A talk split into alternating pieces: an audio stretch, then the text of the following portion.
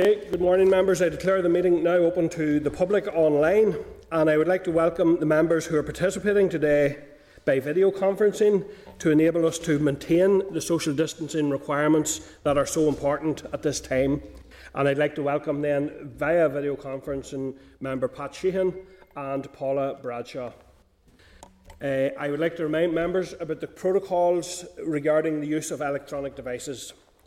So, in terms of apology, the committee office received no apologies. Are members aware of any other apologies? No? Okay, thank you, members. Moving on then to chairperson's business.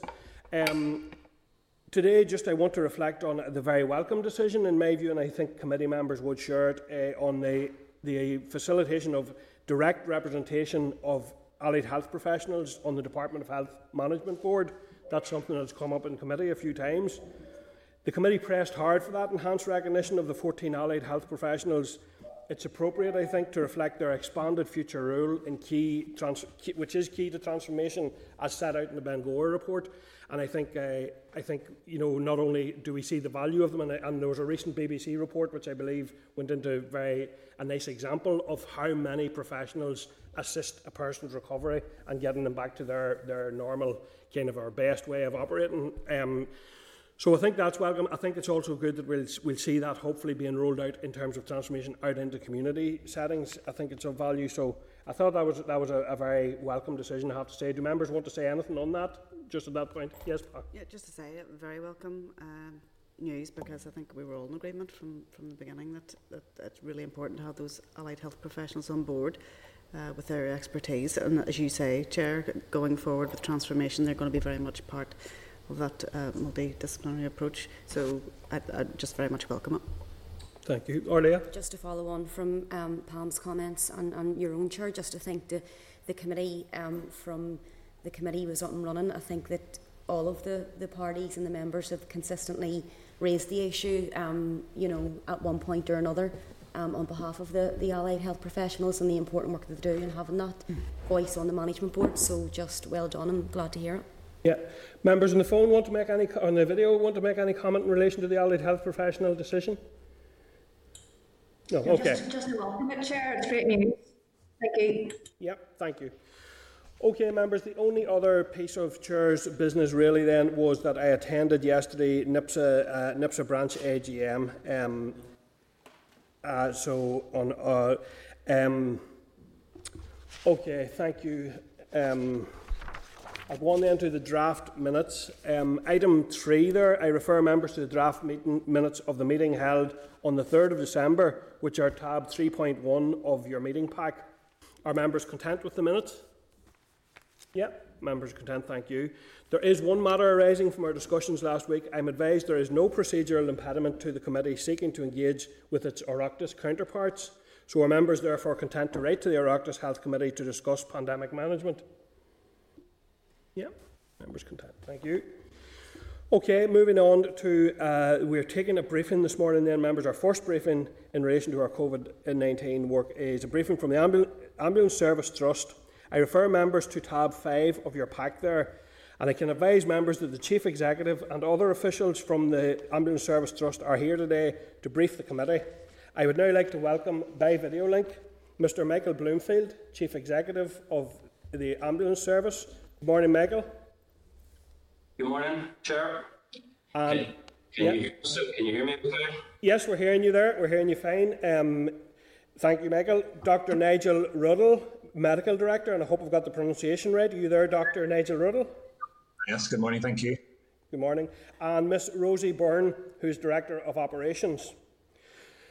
So you're very, all very welcome, all very welcome to our committee this morning. Um, if I could ask each of you, if you're, if you have the ability to use a headset, that would be, uh, it seems to be better. But also, if you could, um, when you're not speaking, if you could keep yourself on mute, that it helps with the, the quality of the of the uh, sound.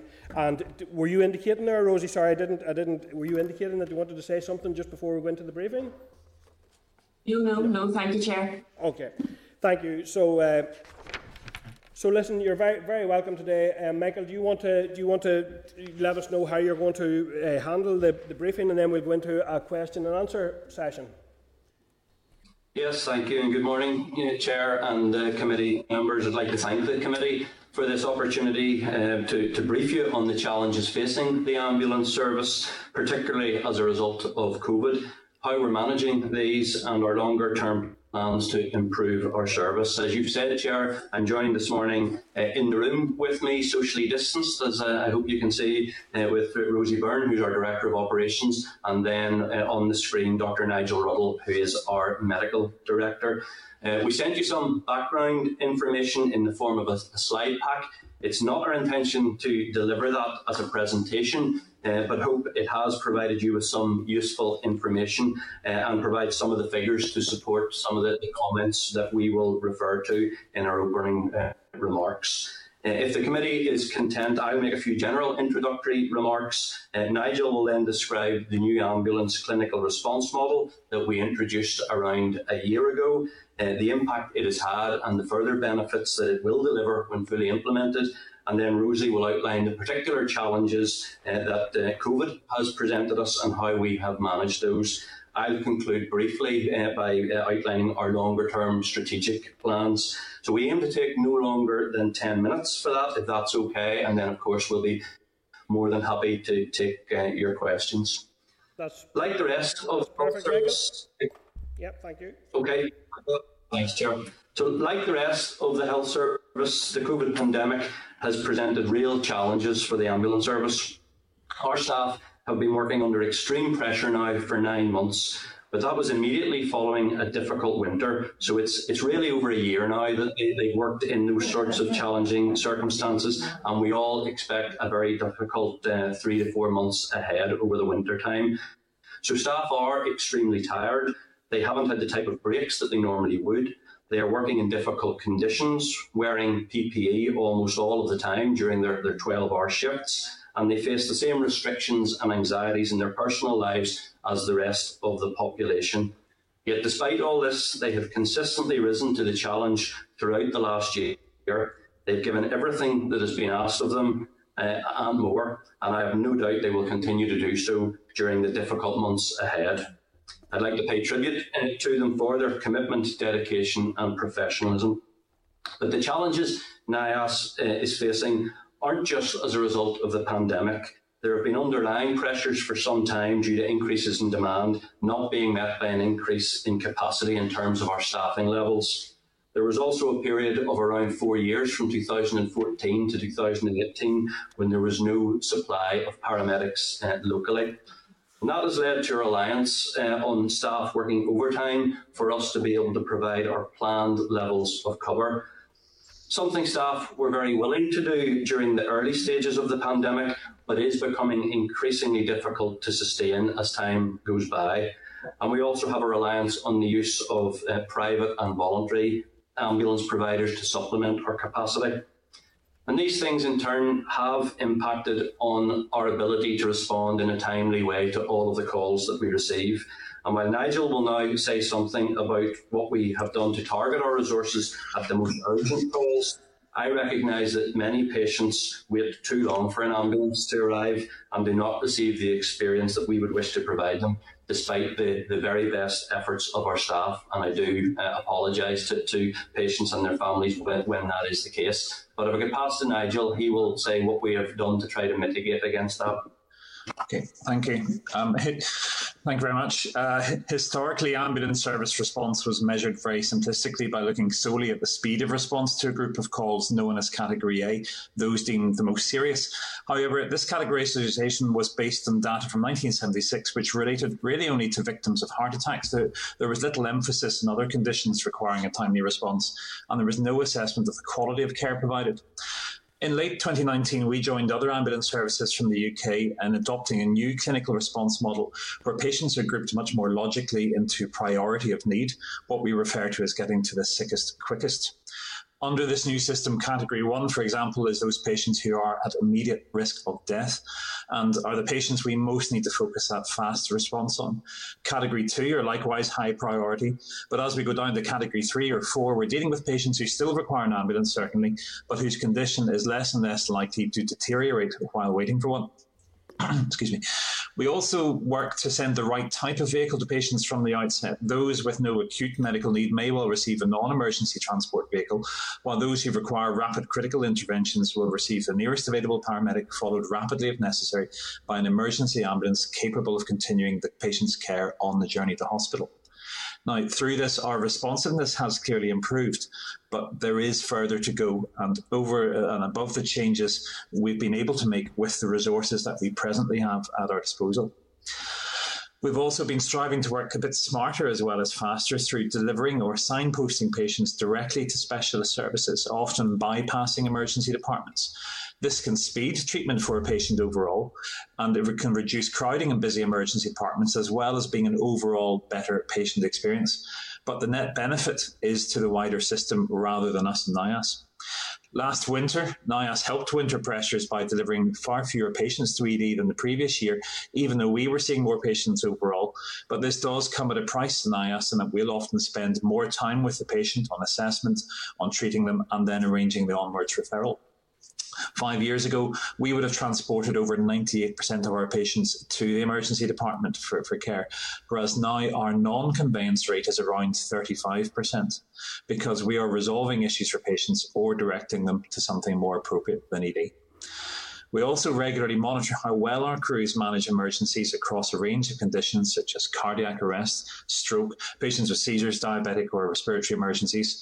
And we're currently in the midst of changing from a paper based system of notes to an electronic format that will allow us to review how every individual clinician delivers care and to do that in real time. And it will also allow us to communicate more effectively by automating referrals to other services. Thank you. Thank you, Nigel. Thank you, Nigel. Um, just following up on what both Michael and Nigel have said and recognising, like much of the wider health and social care system, our service has been under significant pressure and has had to deal with a number of challenges impacting specifically on our ser- on our service. And from an, an operational perspective, these include um, the, the, suspected COVID 19 calls to our emergency control room, which peaked at approximately 250 per day in April 20, which was a significant increase in the call volume that our control room was having to manage. And whilst this volume reduced in later summer months, we're currently already experiencing a steady rise in this activity with circa 150 calls per day in November 2020 compared to the previous month. And we recognise the additional pressure this places on our control room. The management of staff unavailable for operational duties due to COVID related absences has been particularly challenging with periods of up to 20% of our staff absent at times. This results in reduced cover on shifts, which uh, also then impacts on the reliance on overtime, which Michael has referred to, and makes rota management and shift cover um, operationally very difficult. And we have some additional staff in place to support uh, this rota management.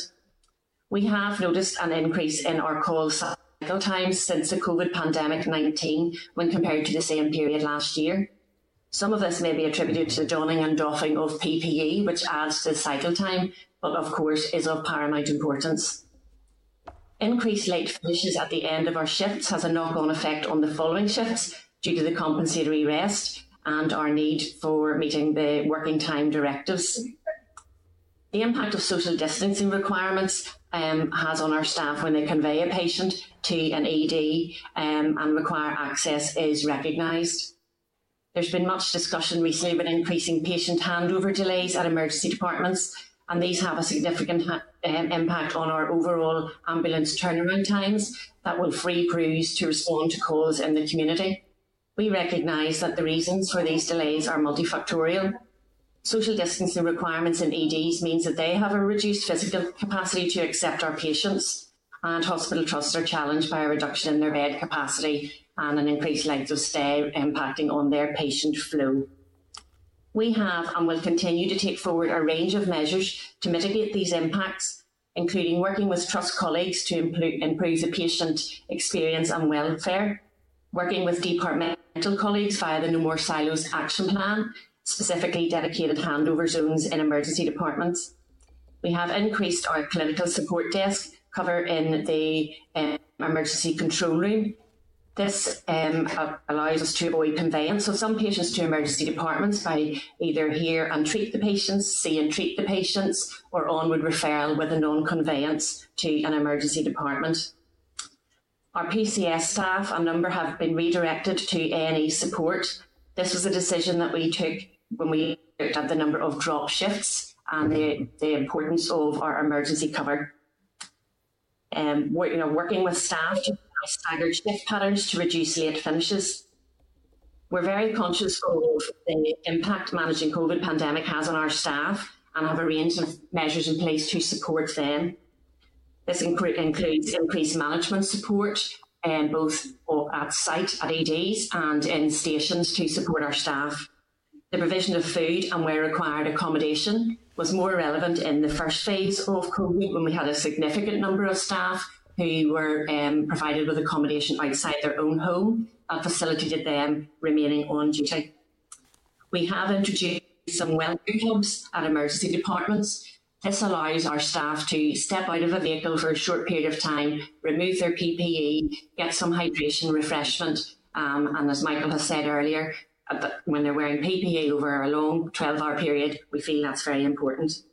We continue to have staff recruitment and ongoing training across a range of ambulance clinical staff. And in the last three months alone, we've recruited an additional 22 emergency medical dispatchers. Uh, this first cohort of uh, group has already started working in our control room, and the second will be in place uh, prior to this coming Christmas, which will really support our call taking and the pressures that our control rooms um, are experiencing. Thanks, Rosie. Just, Chair, to, to conclude then, uh, Nigel and Rosie have talked about the actions we've been taking in the short term to provide the best possible service for patients that we can within the resources we have. But earlier this year, we published our long term strategic plan setting out how we plan to transform the ambulance service over the next five to six years in line with the timescale of delivering together. It was published in March uh, following approval uh, by the Minister. Uh, we sent a copy to all MLAs, so hopefully you all did receive that. Unfortunately, progress was impacted um, during the, the first half of the year uh, as a result of all of the focus on managing the, the, the pandemic, but we are keen to, to continue to progress that uh, in the year ahead. It outlines, we believe, the very significant contribution that the ambulance service has to make to the wider health service transformation agenda. I think it's fair to say that the ambulance service now is unrecognisable from what it was 10 years ago, when by and large um, we sent out um, a couple of staff in a vehicle to pick up sick people and take them to hospital. And perhaps that's why uh, we still hear uh, inappropriately uh, our staff being referred to as ambulance drivers.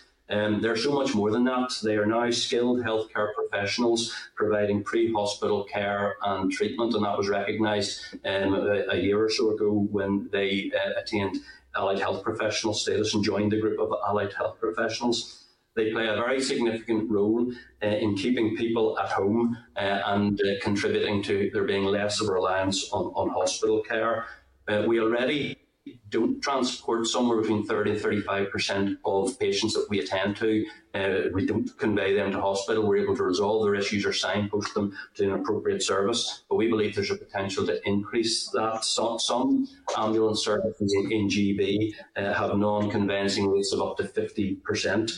Um, and our strategy, caring uh, today, planning for tomorrow, sets out how we plan to do that by developing new advanced specialist clinical roles, by expanding the range of alternative care pathways that we can refer patients to, and we believe that provides much better care for patients as well as supporting the, the wider system given the, the pressures it's under.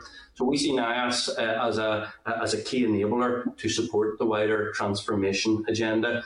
We have a workforce that is eager for development, that are keen to increase their skills to do more, more for patients, and we're confident that with the planned expansion under the, the, the, CRM, that that will enable us to maximise the contribution that we can make for the benefit of patients. Thank you. Okay, thank you, Michael and um, Nigel and Rosie. Um, so, first question, I suppose, Michael, I would have you, you had mentioned there there was a period of time between which there was no paramedics recruited. I'm also aware that there were there's an identified need for 320 additional staff and recruitment ongoing. But in relation to the paramedics uh, issue, can you tell us sort of briefly why that was the case at that period of time? What impact that might have had now in terms of where we are present, and what has been done to address that issue or to bring us to bring us up to up to speed in relation to that? Um, and just in general, if I could ask, maybe uh, if members of the panel, if one member could sort of lead on an answer, and then if there's an additional piece of information or a very quick uh, anything else that members want, but if one member could sort of identify who's best, so that we get the best use out of our time. So thank you, Michael. Okay, thank you, Chair. Um, I'll, I'll, certainly answer that. Nigel may wish to uh, to elaborate or add, given his overall responsibility for clinical training. Um, the reason that we, we had that that gap was a change in the requirements for training for uh, for paramedics. Up until 2014, uh, most paramedics across most ambulance services were trained internally, um, a vocational training, if you like, taking your existing staff in our medic, emergency medical technician tier, providing them with additional in-house training uh, in order to carry out the role of paramedic, and that has served us very well. We have very many staff in this organisation. That's the way they became paramedics, and they are doing an excellent, very professional uh, job out there every day. Uh, but the HCPC changed the requirement uh, in, in, 2014 uh, that um, paramedics, in order to be a registered paramedic, uh, you, you, there needed to be an increased level of qualification.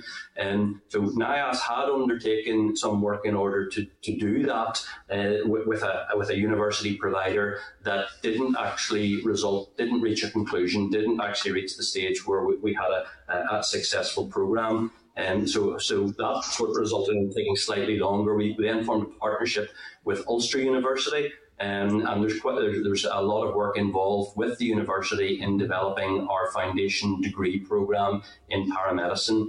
That was approved by HCPC in um, November 2018. The first program started in January 2019, and 40 new graduate uh, paramedics um, were qualified in December last year, December 19, and obviously have now been, been working uh, for a full year. Um, we have a second cohort of student uh, paramedic students then started in January this year. Unfortunately, we had to pause that training in April, um, partly because it just wasn't possible at that early stage with the university to deliver the training in the context of uh, the pandemic and the need for social distancing. And we needed to have those staff available for operational duties. So they, their training um, did unfortunately pause from April until September. They resumed it in September. Um, we're protecting that as best when and so far have been successful in doing that, protecting that that those students complete their their uh, course and will graduate in February. And we have another group of students ready then to commence straight after them in, in February.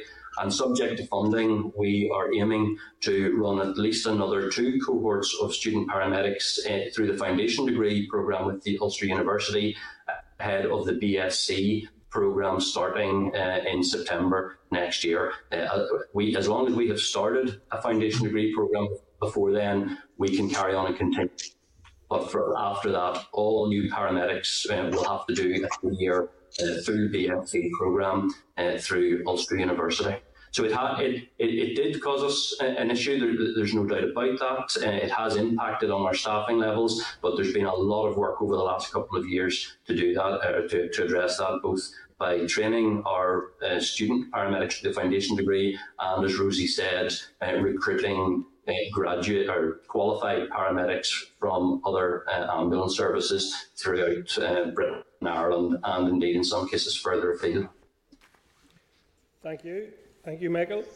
Um, okay, the second question, I suppose, from me is in relation to, and, and Rosie, I did, I did note your remarks, and I have to say, I'm sure every member of the committee here fully recognises and appreciates the pressure that everyone within the service, but I suppose in particular ambulance services have been, and, and similar to many of the other services, had been under pressure coming into this pandemic, and then were faced with all the additional pressure that, that, that brought. So I'm wondering, and I know, Rosie, that you have set out some of the supports that you have in place for staff, but in terms of tracking staff welfare, how do you measure where you know stress and sickness levels and things like that were um, over a period of time? And, and is that worsening? And if so, what are, what are you doing to try to support those staff who are hard pressed as a result of work, as a result of disgraceful at times attacks on them, and um, obviously having to work with PPE? Those are all having impacts upon them. So, could you give us an idea of your assessment of is that increasing or decreasing, and how you're going to manage that? Well, Chair, I just say a few introductory remarks and then uh, will provide the detail. Yep. Um, the ambulance service uh, has had a um, relatively high level of sickness compared to other health service organisations. Now, that has to be seen in the context of the nature of the job, the very physical nature and the environment they work in, and some of the issues we've said, including those um, atrocious assaults, uh, which obviously, uh, on, on, the more serious ones, does result in people being absent from work. Um, we have seen, however, since the pandemic, started, we have seen, uh, we were already seeing an improvement in, in our sick absence um, over the last um, year or so, uh, certainly the six months before the pandemic, our, uh, due to the, the, range of initiatives we were undertaking, our level of sickness was coming down uh, relatively slowly. I, I, would have to say we have seen a reduction on in that in what you would call other sickness during the pandemic, um, fairly fairly quickly, um, really in March time, when it was clear that staff were really keen to come back and play their part and support their colleagues, um, despite uh, perhaps uh, how, how, they felt. So we have seen a, a reduction in our general sickness, uh, if, you, if you like to call it that. Uh, and I believe that is in part due to some of the measures we put more generally to support the health and well-being of our staff.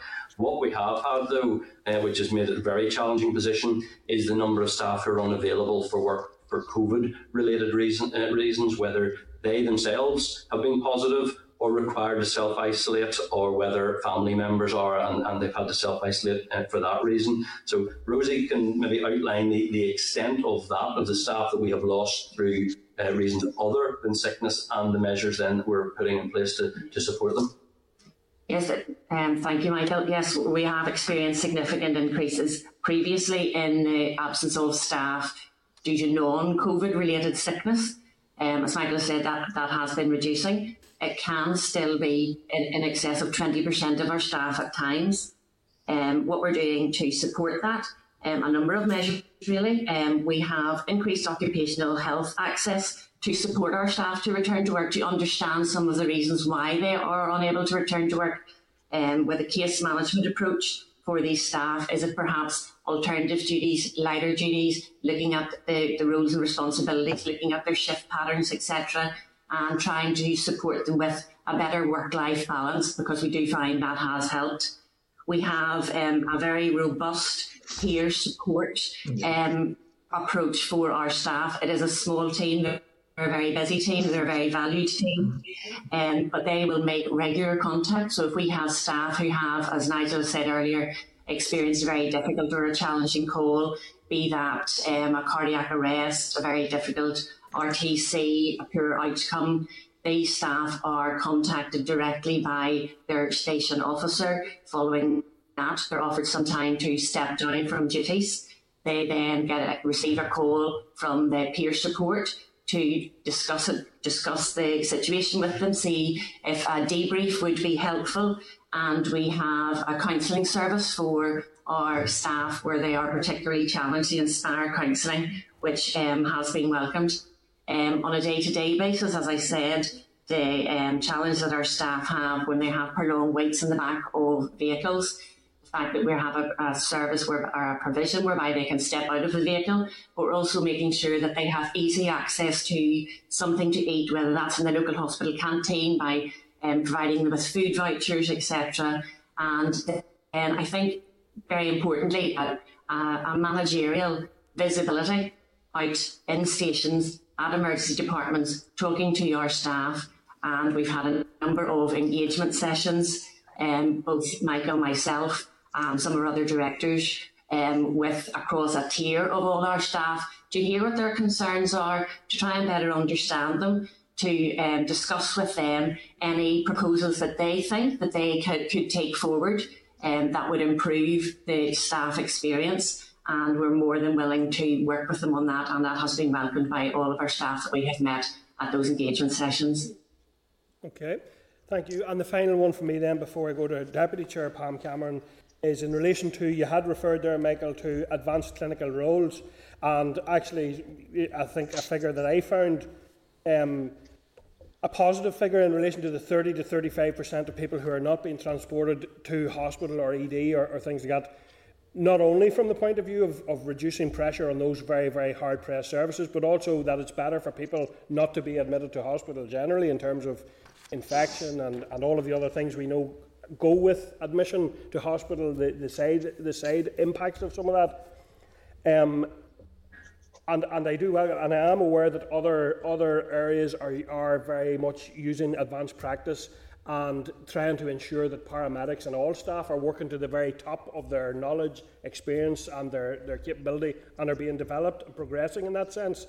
So when will when will the advanced clinical roles be coming into place, and what what systems are in place to ensure that all staff are able to do those more challenging and, and more treat? And I know you refer to see and treat and hear and treat, and I think those are those are things that would be welcome in terms of the wider transformation.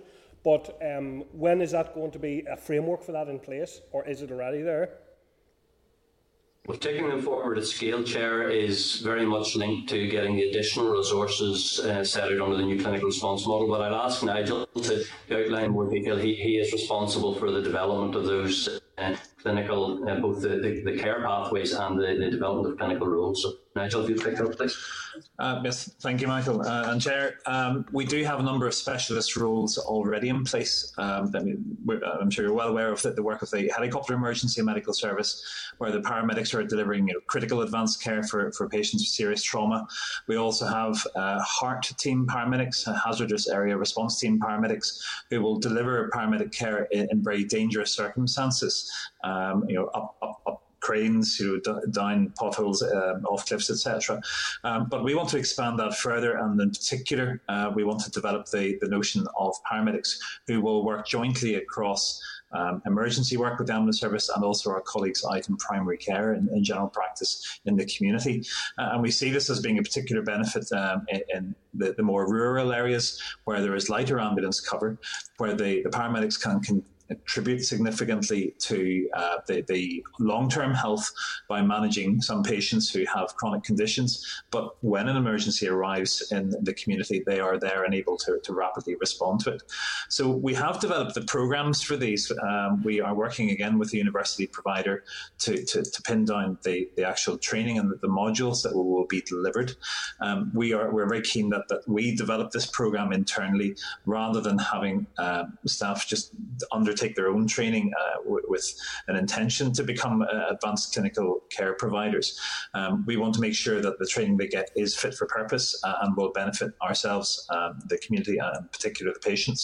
Um, so that, that is something that is already in progress. As Michael has highlighted, that it will be dependent upon the, the extra recruitment so that we can, if you like, divert a cohort of paramedics to the specialist care all of our paramedics can currently deliver what we talked about in terms of hear and treat uh, and see and treat patients, referring patients to alternative care pathways to specialist clinics rather than, than bringing them to ED. That is something that is already in place for all of our frontline staff. Um, but with the specialist roles, that there will be additional training needed, uh, and that will certainly uh, involve uh, a more advanced education program and probably a master's level qualification for those small number of staff um, who are expected to provide very specialist niche care. Thank you, Nigel. And I suppose just a quick one, just and, I'm conscious that um, you had, or one of you had mentioned earlier about a negotiations with the university that hadn't come to pass, and I'm conscious, you know, that you're, you're in that process now on the advanced practice. But what, what is your working target in terms of when you start to do the training for the advanced practice? Um, again, that, that is dependent on the uh, the additional staff being made available. We are working with the Department of Health in, in terms of that they ask for additional funding for the service uh, and the, the, additional number. And Michael's already mentioned the figure of around 300 extra staff. Um, I'm pleased to say that the, the department's engaging uh, very well with us in that. That our, our, our, business case has been submitted to the department in terms of our our, our request for that. Um, once that is approved, if this approved, um, then we will be able to start that training almost immediately. But it will take at least a year for that to be put in place from the time we start training. Okay. Thank you. I think that's I think that's a, a, positive a positive in the sense of in terms of recruitment and retention of staff. I think all staff across a range of services are keen to see that progression and that that ability to work to the very top of their of their skills. So I'm going to go I'm going to go now then to our deputy chair Pam Cameron. Go ahead, Pam. Thank you, Chair. And uh, first of all, I just want to say thank you very much for a very comprehensive briefing, which really does highlight the uh, invaluable contribution of our ambulance service personnel throughout the pandemic, despite systemic staffing shortages and the high rate of COVID-related uh, absence. Um, and certainly it's a testament to the work of our ambulance crews that the response times are improving and almost 30,000 hospital handovers took place in under an hour during July to September, so that's very welcome. Um, however, obviously the pandemic has identified uh, inefficiencies in care pathways for those engaged by um, the ambulance service, which is causing delays in crews getting back to their core functions without queues at um, local hospitals and whatnot. You, you have answered many of my questions already, you'd be glad to know, but I wanted to ask you one around reform and another one around, a quick one around staffing. So for the reform one, um, I wanted to ask you what proportion of the current 999 calls could be dealt with uh, under uh, an urgent care centre model and how this would free um, ambulance service capacity up and how would dedicated ED ambulance receiving areas differ from the current practice? So that was the first one on reform.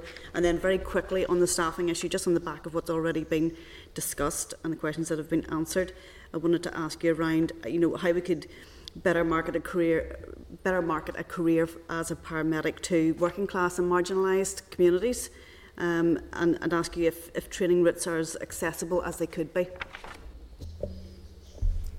Okay, thank you. Chair, I'll make a few um, comments, and um, Nigel and Rosie may wish to uh, to come in and expand on a bit on it. Uh, in relation to uh, those areas um, you, you, described as reform, uh, which are you know, largely related to the uh, actions under the No More Silos action plan that was uh, published by the, the minister fairly recently.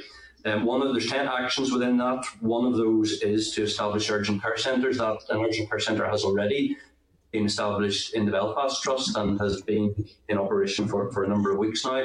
Um, the, those in, in time will be linked to a related action uh, in No More Silos, uh, which is around people phoning first uh, to be advised of the most appropriate uh, place to go to. And again, that has started recently in a number of our emergency departments, um, particularly in Antrim, Causeway, Craigavon, uh, and Daisy-Hill. Uh, the patients who go to the urgent care centres will by and large be the, uh, the walk-in patients, those who are less ill uh, and are less likely to require an ambulance. So it, it's unlikely that we will take too many uh, patients uh, to an urgent care centre. Uh, it, that doesn't mean that we never will, but by and large, it'll be patients who uh, aren't, aren't very ill and are established not to be very ill. Uh, that will, will go to an urgent care centre. The, the, the intention of that being that those who really do require the level of care that you can get in an emergency department um, there, there's more capacity for them to be taken there, including by ambulance. Uh, the, the, action within No More Silos around establishing dedicated ambulance receiving areas, that's an action we very much welcome in the ambulance service. It is intended to address the long-standing problem about uh, ambulance handover delays. This isn't a new, new issue during COVID. Uh, it's been a, a challenge uh, for, for many years, but previously our staff would, accuse, would have queued in, a hospital corridor with patients. They could cohort patients, not something that um, we would necessarily consider to be ideal, but it did allow um, one crew to look after maybe two or three patients, freeing up the others to respond to calls. Since the start of COVID, that has not been possible because they can't queue in a corridor for obvious reasons. Therefore, they're waiting uh, outside in the back uh, of an ambulance. So the action in No More Silos to a dedicated receiving area um, is, is a, a really welcome improvement. It means instead of um, certainly instead of waiting outside in an ambulance and even instead of queuing in a corridor where there isn't um, there isn't the appropriate environment and level of privacy etc uh, each of the hospitals are required to establish a clinical area appropriately staffed where ambulances will be ambulance crews will be able to take their patients directly into hand that patient over appropriately safely to the care of the emergency department staff leave to go back out to what they should be doing is responding to other calls within the community and leave those patients in a suitable environment for, for their care to, to continue. So we very much welcome that and look forward to those being uh, fully established uh, across the region.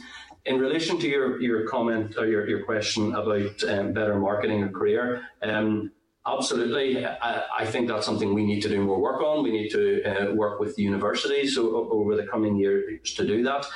Um, anytime we recruit, we, we tend to recruit uh, when we recruit externally to our ambulance care attendant uh, level. Um, there's a huge level of interest for, for, for those jobs. I think the last time that we advertised, there was about a thousand people uh, applied for that. We also sometimes we also advertise externally for emergency medical technicians. Some of those people come from within, from the tier below. Others come externally, and again, a very high level of interest. To date, um, any recruitment to paramedics uh, have either been people already qualified who choose to come to work for us or taking our own emergency medical technicians with the experience they have and giving them additional training. That will obviously all change uh, next year whenever paramedics will be advertised like any other degree course uh, for uh, school leavers and others who wish to pursue a career. I believe it will be a very attractive one, um, but we do need to make sure we are, are uh, drawing it to the attention of people right across our, our community and attracting people with the right skills and in my view, those skills are as much about their, their personal skills, their emotional skills, as it is about their academic uh, qualifications. To get the right people with the right sort of skills in, and uh, it is something that we will have to give more attention to over the year ahead to, to do that.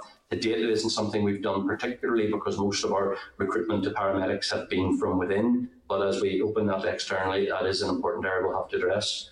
Rosie, if there's anything else you wish to add on the, the number just, I'll just say um, one in relation to the urgent care centre, and we are working with, um, in particular, the Belfast Trust, who have been sort of first to implement the urgent care centre. And understandably, uh, as a new service, they are starting it at a scale with a view to expanding. And um, at the moment, um, the intention is, as Michael has said, that they will be for walk-in patients. But with negotiation, we've already taken in the last two weeks, I think it's eight patients from uh, via ambulance to the urgent care centre.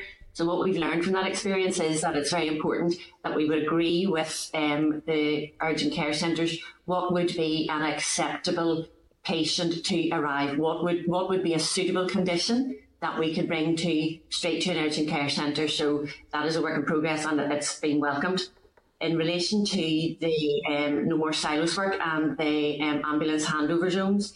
Um, I think the improvement that this will bring is that this will be a dedicated ambulance handover receiving area. Previously, whilst um, emergency departments would have tried to have a dedicated space, um, more often than not, it was used by patients who self presented, but this will be protected for ambulance arrivals, which is really welcomed. And what, what we have done as part of supporting the No More Silos work is um, we have produced a set of core minimum standards for what the expectations would be for these um, handover zones, um, including, for example, clear lines of lines of communication, clarifying who a single point of contact is, so that there's a clear communication between our ambulance crew. They know exactly who to go to when they arrive in an emergency department, and the fact that that set of standards has been written, I think it's welcomed because then it can be regionally applied. So that consistency is welcomed. Um, and relevant staff within the areas, for example, we're, we're um, stipulating that the, the trust should consider the, the, level of nursing staff, medical staff, administrative staff, and um, diagnostic staff that they would need to have in that area. So um, there's, there's work to be done, undoubtedly, but we are making progress with the hospital trusts. Thanks. Thank you. Thank you. Mm, thank you. I'm going to go across now on the video conferencing to Paula Bradshaw. if she's there. I'll then be going to Colin McGrath on the phone, and then I'll come back to the room here to a couple of members in the room, and then back to the phones. So, Paula, are you there with a question? Uh, yes, and, and, thank you, panel, for coming this morning. It's great to have you here. Just before I um, enter into my questions, I just want to put on record my family's thanks. My um, father-in-law is 90, and he had to, well, the family had to call out the ambulance service about four times in November, and I have to say the professionalism and the compassion was exemplary. And I, I, I think, without fear of contradiction, we have the best ambulance service in the world. So big fans at our house. Um, my, my, questions relate to the annual budget in your um, presentation, Michael. You, you, said that there was a, a approximately 100 million recurring um, revenue um, funding. I'm just wondering then to take the transformation agenda forward, what sort of funding you would need for that. And second to that, um, I think you talked about reconfiguring the estates. What would that uh, entail in terms of capital costs uh, and other modifications? Thank you. Thank, thank you very much, um, both for your question, but also for your uh, uh, initial comments. I'm, I'm pleased that that's your experience. I, I do know that on occasions um, that's not everybody's experience. Some people do uh, wait too long, but one thing that uh, I almost all, always hear is that whenever our staff do arrive uh, on scene, the level of care, the empathy, the the, the, uh, the kindness, the compassion they show to people uh, is first class. I, I've witnessed it myself many times when I've been out uh, with with staff and as a user of the service, as we all are, and um, absolutely recognise what you said. So thank you uh, for that. In terms of the, the resources uh, that, that, we require, um, as you say, we, we currently have uh, an annual operating budget of around 100 million pounds. Um, the, the, the, uplift in staffing that we are requesting that we believe is necessary and indeed that has been accepted by the department and by the Health and Social Care Board uh, of those 320 uh, operational staff plus there'll be other support staff needed when you when you bring an intake of uh, staff in of, that scale uh, is significant. Um, we currently have 1,450 staff in total. About a thousand or just over of those are, are, uh, are, are clinical uh, staff. Uh, so to be looking for and requiring an uplift of 320 more clinical staff in per- percentage terms is a very significant increase. I, am very aware of that, um, and we are probably looking for a level of increase uh, beyond what uh, other organisations would be looking for. And I'm very conscious that it's a system where many, many services um, demand exceeds capacity. That's the reality of, of the growth and demand against uh, the, the, challenging financial environment for, for the last um, uh, five five plus years. So we are requiring a significant investment. The exact amount of that will be uh, determined through the business case process, but it's in the order of thirty million pounds. Um, that big I suppose, shouldn't be particularly surprising if we're needing an uplift of about a third in our staffing. Uh, the, the, the finances going with that, uh, or of a similar scale. So uh, we need a, an uplift of approximately 30 million pounds. And as I say, the exact amount will be uh, finalised through the business case process. That's not an amount that we need in one go. Indeed, it's an amount that we couldn't spend in one go if we find ourselves in the highly unlikely position that um, 30 million pounds could be made available next year. We could not spend it. Uh, the limiting factor is the ability to recruit and train staff. So we expect that that, um, that, that investment is over a period probably four, uh, four to five years, uh, taking account of workforce planning and the supply of, of staff, uh, and that's both the external recruitment, the new uh, the paramedic BSc degree that is starting, uh, and us able to recruit and train um, staff into the other roles. So it's in that order over about four to five uh, years. And the, the, the estate uh, the NIAS estate um, is not in a great condition. I think it would be fair, fair to say we have some excellent, we do have some excellent um, uh, facilities, such as the, the, new station in Ballymena and Enniskillen, which really are uh, top class, and the staff working there benefit from it. But we have other estate uh, that is very, very old. Uh, it is, it's where we've been able to be um, allocated accommodation by some of the other health service organisations over many years and it's not fit for purpose. Um, that was highlighted through the work of the RQIA around infection prevention and control a couple of years ago, where they recognised some of our challenges in attaining standards was linked to, to the fabric uh, of the buildings. Um, that's become even more apparent during this year when we've been uh, having to um, maintain a high, a very the highest levels of, of hygiene in stations and trying to maintain social distancing. And when you've got staff coming back into a, a, an area to, to get a break or refreshment that can't accommodate more than two people socially distanced, that has given us uh, real challenges. So we will have a very substantial estate requirement um, both to bring our existing estate up to the standard it needs to be and to accommodate the increased number of staff uh, associated with the implementation of our clinical response model. Uh, we have plans, they're set out in our strategic plan, to not just build more and bigger, but to do things differently. One of the lessons that we learned from our uh, infection prevention control work uh, is that we need to have dedicated staff to do the proper roles. We now have over 30 vehicle cleaning operatives. Uh, two years ago, we didn't. Two years ago, our own staff um, were expected to drop shifts, to, to, to stop doing a clinical shift and to clean the vehicles. Um, I don't believe that's an appropriate role for highly trained clinicians who should be spending their time supporting uh, supporting staff. But also, cleaning an ambulance is a specialist role. Uh, the staff who we have doing that uh, are, are, doing it to the highest standards. Um, so we want to build on that model and move to what we call a, a make ready model where our staff will come in, they will start their shift, they will pick up a vehicle that has already had all of the checks done uh, around lights and you know, the, the, safety of the vehicle, that will have been stacked with, uh, or will have been stocked with all of the appropriate drugs, so that the staff pick up a vehicle that's good to go, they go out. If anything happens to that vehicle during their shift, they simply drive to the nearest station, leave it, and pick up the next one at the start of a queue. That's called Make Ready model. It is in place in other ambulance services, and we, we believe that's necessary. So we are also working on an estates business case, an estate strategy, and associated business case. So I can't quantify the amount of that uh, at this stage, um, but it will be significant given the, where we're starting from and what we believe is necessary to have a, a fit for purpose um, ambulance estate to support our staff to provide the highest level of patient care for the next 10 years plus. Thank you very much, Michael, and, and please pass on my thanks to the North Down ambulance crew. Thank you. Thank you. I will indeed. Thank you. And moving on then to Colin McGrath on the phone. Colin, are you there?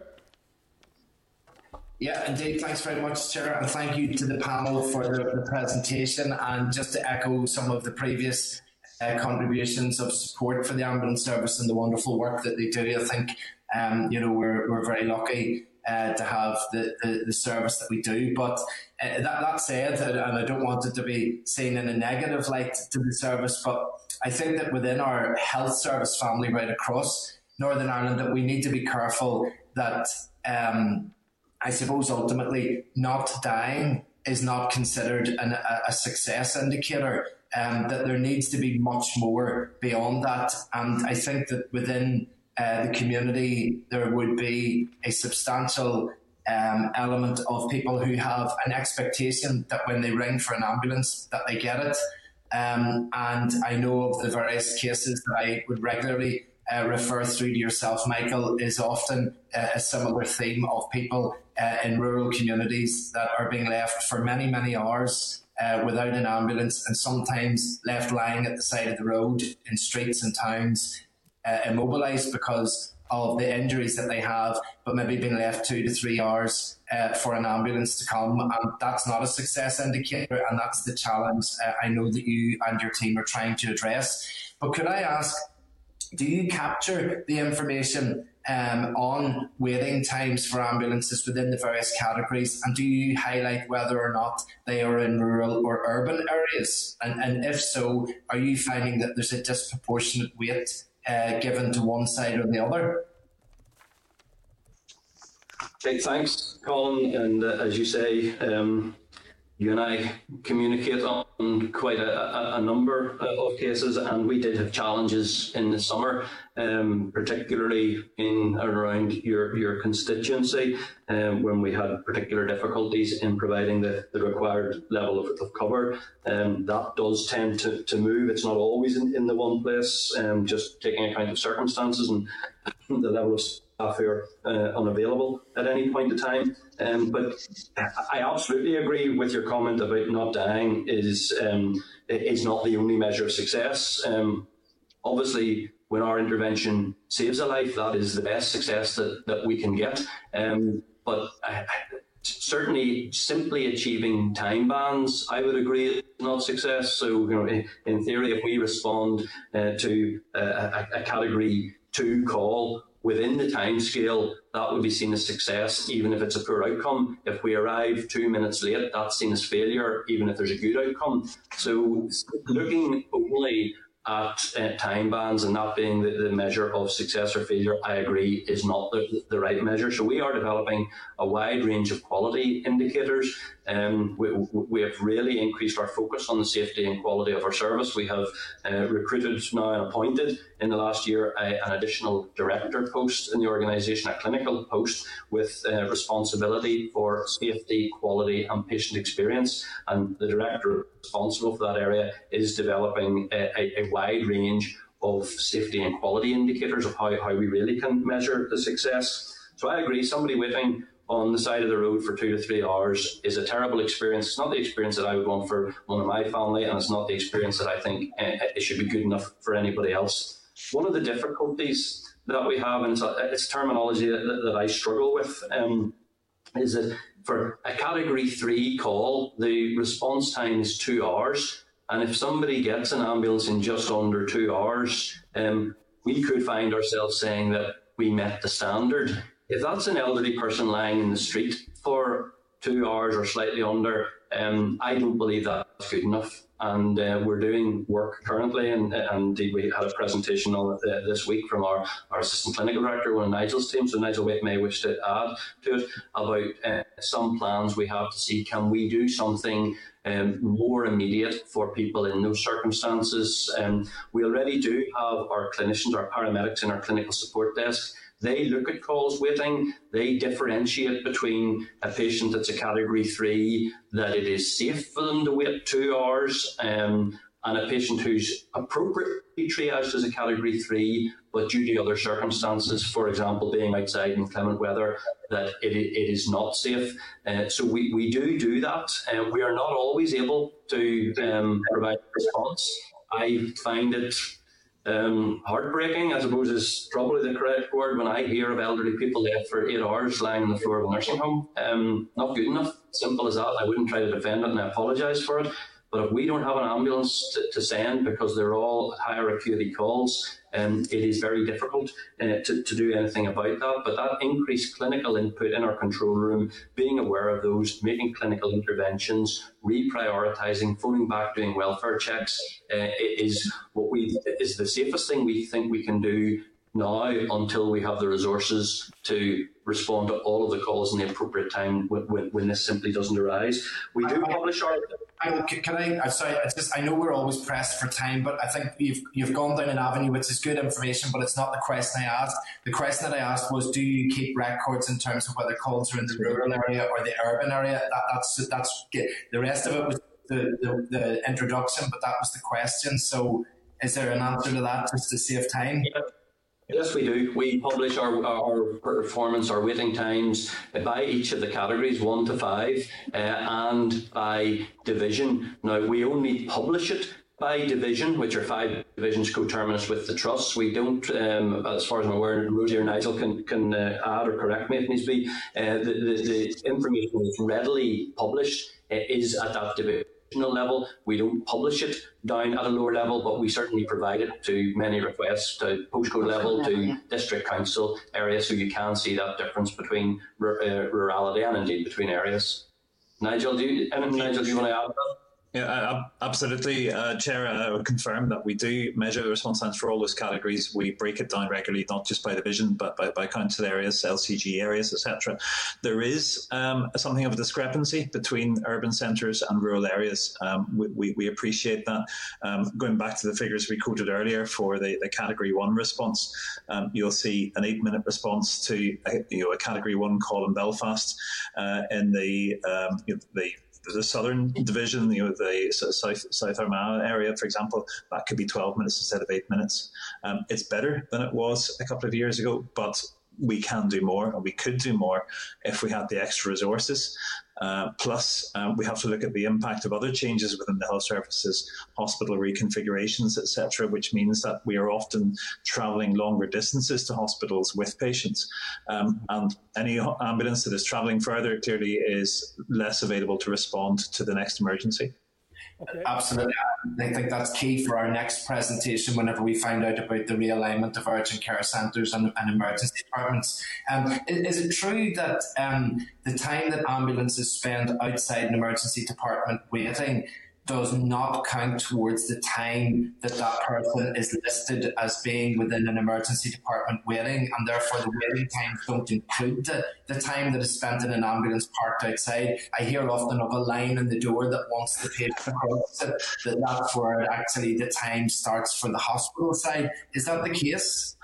Historically, uh, that might have been the case. Uh, we, we are Nigel, just sorry for interrupting. Could I get a brief answer on that, please? And could I ask yep. uh, both right. members, I'm conscious of time, as Colin has said, both members and the panel, and all the information that's being shared is actually hugely valuable and welcome, but if we could get direct answers and, and fairly succinct, please. Thank you.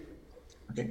Um, his, uh, Chair, thank you. Historically, that would have been the case. However, we are very clear, and indeed we're very grateful for confirmation from the Permanent Secretary locally and also from the, the head of the NHS uh, uh, in England that it is clear that once an ambulance arrives at a hospital emergency department, that patient is the responsibility of the hospital.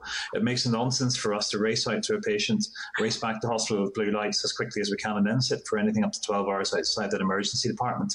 We have now got agreement that the arrival time at hospital um, is the, the, the, time that is used by both the hospital and ourselves. We are now confirming that uh, the patient is registered on the hospital system by our staff as soon as they arrive, so they are visible to the hospital system, as it were, uh, and, and the, the, clock is already ticking. Perfect. Thank you. Okay, thank you. So I'm going to come back into the, the chamber here to Jonathan, and then I'll be going back on the phone to Pat Sheehan. Go ahead, John. Thanks, Chair. I'd share the, the, other members' comments in relation to the valuable contribution from the Northern Ireland Ambulance Service, uh, in particular throughout the COVID-19 period. Um, I would be interested to hear: are, uh, is the ambulance service noticing any major reduction in uh, those with cardiac or lung symptoms uh, seeking urgent assistance, perhaps fearful of COVID, etc. Uh, so that would be my first point. I would also like to know that the number of handovers te- from your briefing taking more than one hour rose between July and September compared to that of last year. Roughly, what proportion of these and those sorry these in, uh, involve a patient waiting on an in, um, inpatient bed? Nigel, do you want to uh, the first question? I, I was going to say, if I take the, the first, uh, in the early uh, stages of the, the, COVID pandemic, we saw a dramatic drop in activity. Um, patients were fearful of, of contacting the ambulance service. Uh, and it was helpful in some ways in that it gave us the opportunity to, to, to, respond to the other challenges at that time. But over the past couple of months, we have seen all the regular work coming back, um, plus the additional work we normally see at this time of year, the winter pressures. Um, so the, the, workload is significantly increasing. Uh, and we, like all of the other uh, ambulance services in the UK and indeed the, the, the Republic of Ireland, um, have put in special tools in our control room to try and pick out those patients who are phoning us who are displaying symptoms likely to represent COVID. First of all, to alert our crews to that uh, likelihood, uh, and also that we can ensure that they are brought to the most appropriate hospital if it is felt that they are suffering COVID. And on the second uh, issue that Jonathan raised about patients who are waiting, um, it's difficult to to uh, determine for us to determine whether they will need a bed or not until that assessment is taken in, in ED. But Rosie, yeah, just, just I was just going to exactly say what Michael had said. It's not possible to say if that patient has been waiting. If they're waiting, for example, over an hour, it, it is because they need a bed because they have not been triaged by the emergency department staff and, and have had no sort of definitive diagnosis um, to determine whether they need to be admitted or not.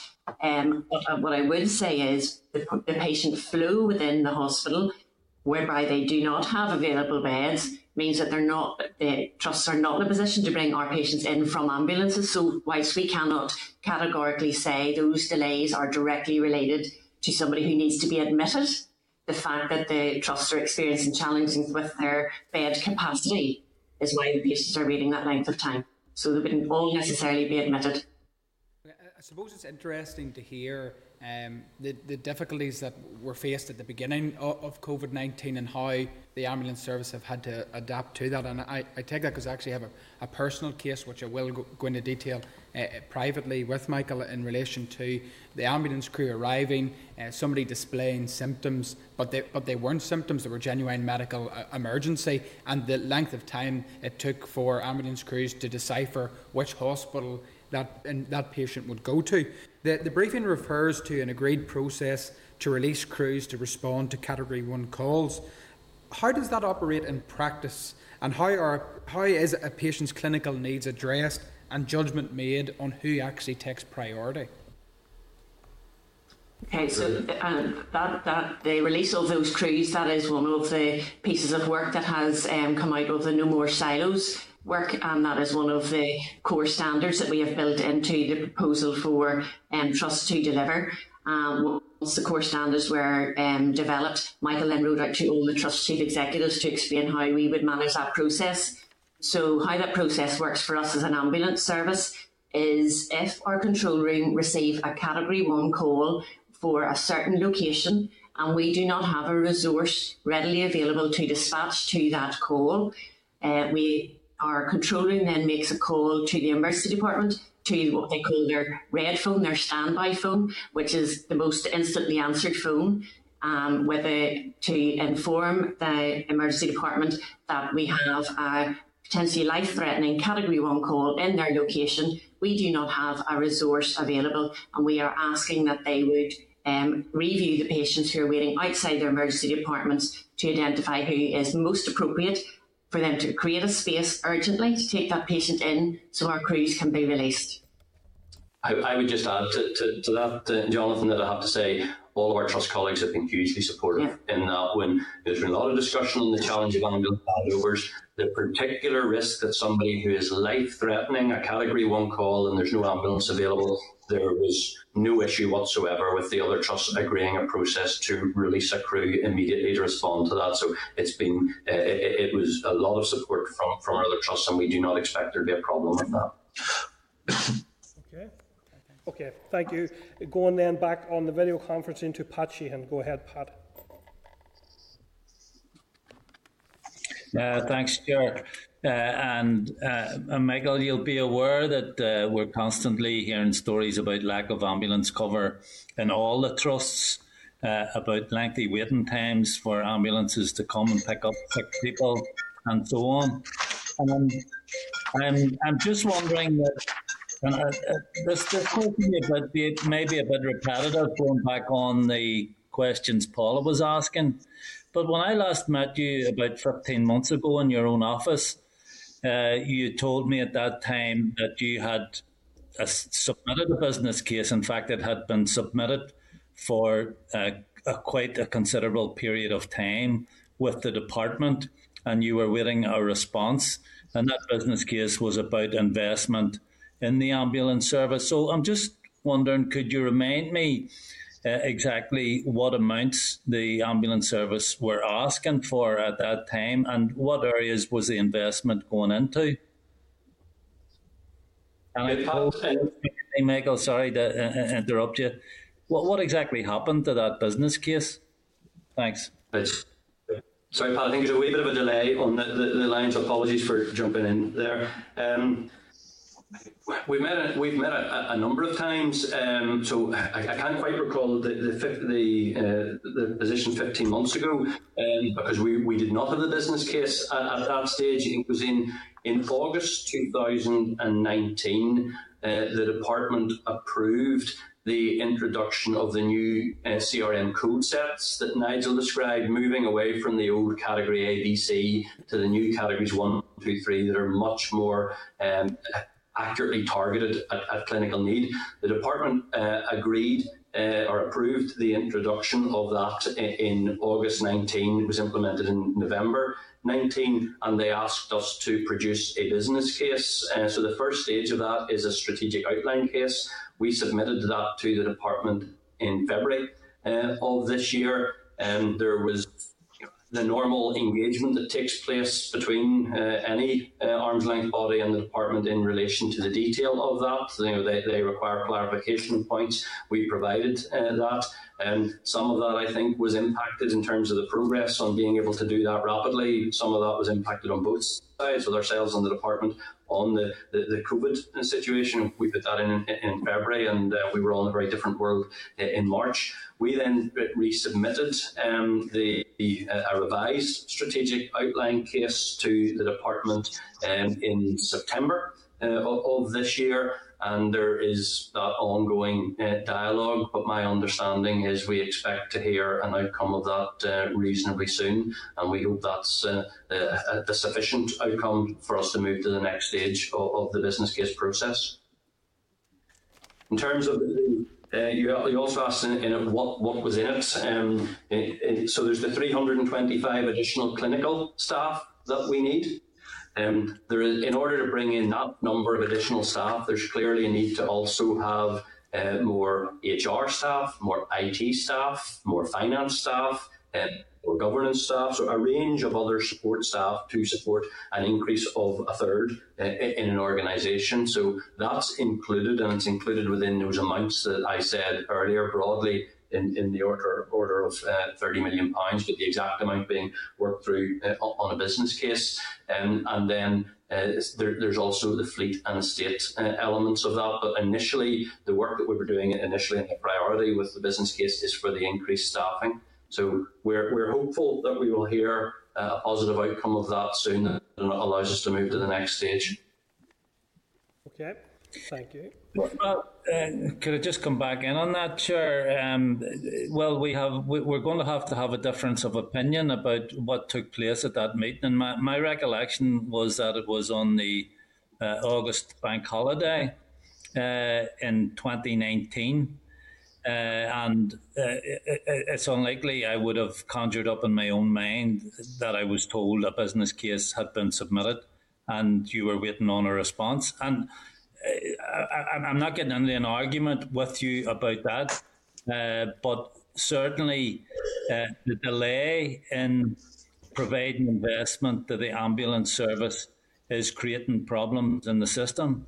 Uh, we had reports from the, the southern area that there was a severe shortage of ambulances, ambulance cover recently within the last week or two weeks. Uh, we're regularly hearing from uh, ambulance staff in Belfast about shortages. And while the, the, the investment isn't going into the ambulance service, how can we expect these difficulties and problems to be resolved? Yeah, briefly on that, Michael, please. Yeah, and, and, certainly, Pat, if there was any misunderstanding or if, if I didn't communicate the position clearly at that stage, uh, I, I apologise for that. We, we, we did the consultation on the new clinical response model in the early part of 2019. Um, so that was a, a public consultation and, and, with various interested groups. Yes, Mike, so sorry, sorry, sorry, to interrupt you. Yes, I, I, know about the clinical response model. In fact, the, the meeting Uh, at that time was to discuss the rollout of that. So, I mean, there's no there's no issue about that. Well, the, the business case came out. If we had to get approval from the department on the model to then start the business case process, but as I say, if that was not made clear at, at the time, uh, I apologise for, for, that. Um, the priority for us now is getting uh, an outcome to that business case and hopefully confirmation of additional funding uh, to allow us to continue our recruitment and training programme and indeed to uh, speed that up in, in, terms of numbers. In the meantime, um, some of the, the issues that we're, the actions we're taking in the meantime to try to improve performance are largely those that have already been outlined. We are recruiting and training as many staff as we can, and currently funding is not holding that back because we've been allocated substantial amounts of non-recurrent funding from the department from the previously transformation funding and more recently this year through monitoring rounds. So we have been being allocated uh, additional money to allow us to train and recruit as many staff uh, as we can. The challenge that we faced this year is uh, we have more staff out due to COVID related reasons than we are able to recruit and, and train staff. So um, it, it, of trying to make progress in the current context. Um, the, the, issues around problems in particular area. You mentioned the, the southern. Uh, those issues emerge, and I, I, met you and some of your, your colleagues not that long ago in relation to similar ch- uh, challenges in Belfast. Um, we manage, and Rosie and her team manages that on a day-to-day basis. That that is the job. They are looking every shift, every day, every night in the, in the couple of weeks ahead and looking at how we can move staff around to fill gaps, how we can bring in additional voluntaries and private providers.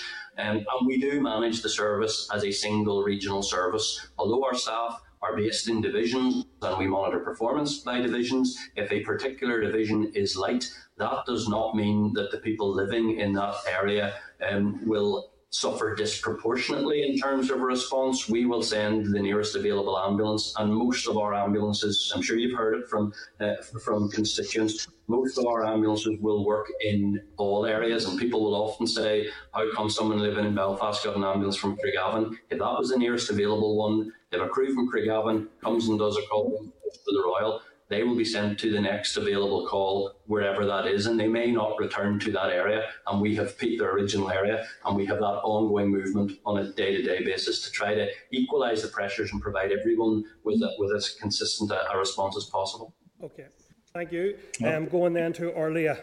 Yep, thank you, and thanks to Michael, Nigel, and um, Rosie. And I just want to begin by um, commending the, the ambulance service, um, in particular, for the the work that they've took part in um, with the, around the mental health multi-agency triage team. I know that I've met with the ambulance service and with the, the PSNI separately and together on that project. Um, and I know that um, both organisations are, are, keen to see um, that triage team, um, you know, extended past the. I know it's only operating in the Belfast Trust and the South Eastern Trust at the moment for two nights a week. Um, but by all accounts, it's um, all the feedback from it has been that it, it's it's been working really well. So just thanks to the ambulance service for taking part in in that. Um, my first question is maybe just to follow on from some of the comments Michael had made there um, in response to Pat around the funding. Um, so I was just wondering, um, Michael or Nigel or Rosie, in the context of the issues that the, the service has faced um, with the, the COVID uh, pandemic. What additional um, money or funds has your service received then over the past, I suppose, 10 months? Because I'm conscious the department has obviously had separate money for COVID. I know, Michael, you had mentioned the monitoring rounds as well. So, what additional monies have you received, and are you content that that's been sufficed? That's my first question. Okay, thanks for that, Doria. And um, Yes, uh, we have received significant additional funding from the Department of Health. Um, I have to say, funding has not gotten in the way of anything that we have done or not been able to do uh, over the, the last uh, 10 months. Um, the message has been clear from the department from the outset that we should take whatever actions we need to do to provide the best possible response uh, that we have. So there's been a high degree of confidence that if we were um, putting in, this, in place additional measures that cost money, that that funding uh, w- would follow, and that, has continued to be the case. It's a very live process. We, um, like all of the trusts, uh, regularly submit uh, details of both our spend to date and our forecast spend. That's obviously a very moving position as second surge came and not quite all not quite clear uh, of how the next few months will look, but they're certainly going to be difficult. Um, all I can assure you is that uh, funding has not stopped us doing anything. To date, we have received in the order about of about uh, additional 12 million pounds uh, related to COVID pressures, um, or, or, that, that that's the, the forecast for our year to date. Uh, sorry, our, our overall year. That's the forecast of the additional money that NIAS will need to respond to COVID pressures in the order of about 12 million pounds. And uh, we uh, expect, and from our discussions with the department, we are confident that that, uh, that funding will be provided. Okay, Michael, thank you very much, and, and that, that's that's good to know that, that that's not a major issue for you. Um, and just quickly, my second question is around um, in in the I'm not sure it was the briefing paper, a, a, um, a written um, response from the minister, but um, you you have referred to using um, private ambulance services to help support you whenever your own service is under pressure. I'm just wondering if you could elaborate a wee bit on that, maybe just explain what additional cost um, does those private services bring to the, the public purse, if, if you're over that detail. Thank you.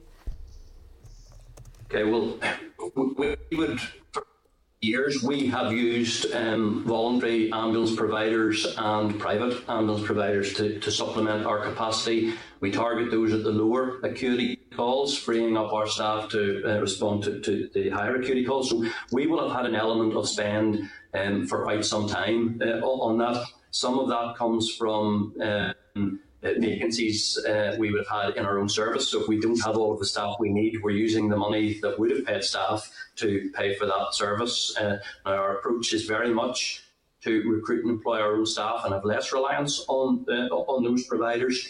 Um, but over the last year, uh, whenever we've had the large numbers of staff not available that Rosie's already outlined for COVID related reasons, uh, we have significantly increased the amount of voluntaries and privates that we've used, uh, and the cost of that is within that additional funding that we would have bid to the department for and that we have, have received. Okay, thank you, Michael. Thanks. Thank you. Thank you, um, Gerry. Thanks.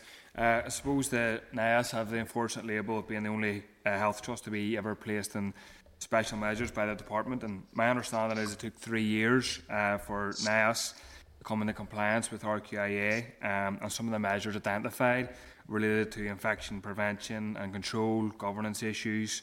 And I think they were only addressed because NIAS asked for more time. So my first question would be what assurances um, can the directors give the public that our ambulances were clean and proper uh, infection prevention measures were carried out from March 2020 right through the pandemic and if uh, paramedic drivers had enough time to clean the, the ambulances.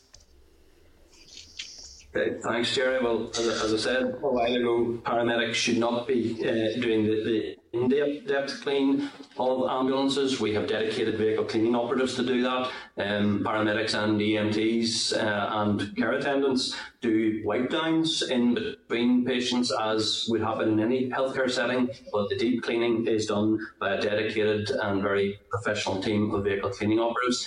Um, NIAS was uh, placed in a particular special measure. We weren't put in special measures as an organisation, and, and, I don't want to, uh, this to be like semantics, but we were put in a, a, particular special measure in relation to infection prevention control in March 2018 that required us to take a range of measures to, to reach compliance, uh, compliant with the standards set by RQIA.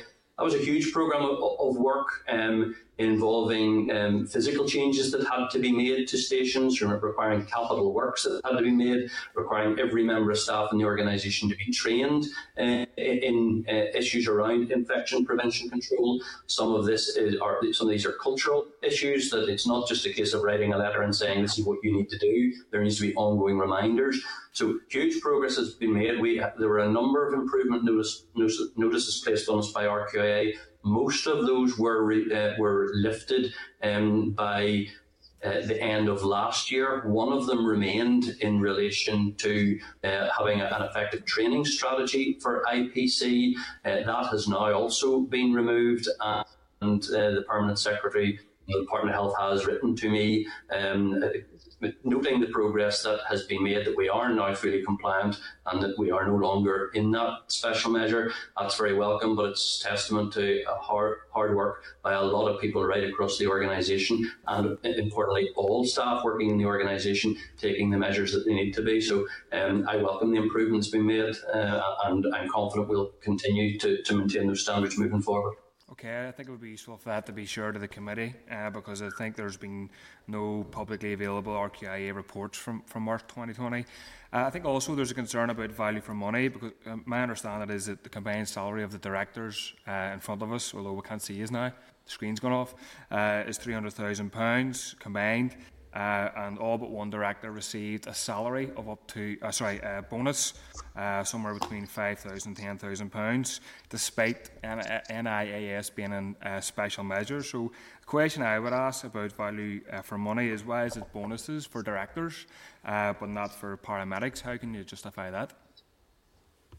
I'd like to be very, very clear, Gerry, on this for the record. There are no bonuses. I think that must be the way that that is reflected in the annual accounts in relation to the breakdown of pay or perhaps pensions. But I'll be absolutely clear, and I'm very, very confident uh, no directors in the organisation has received any bonuses. Uh, they receive their straight pay, which is a matter of public record. It's in the annual accounts.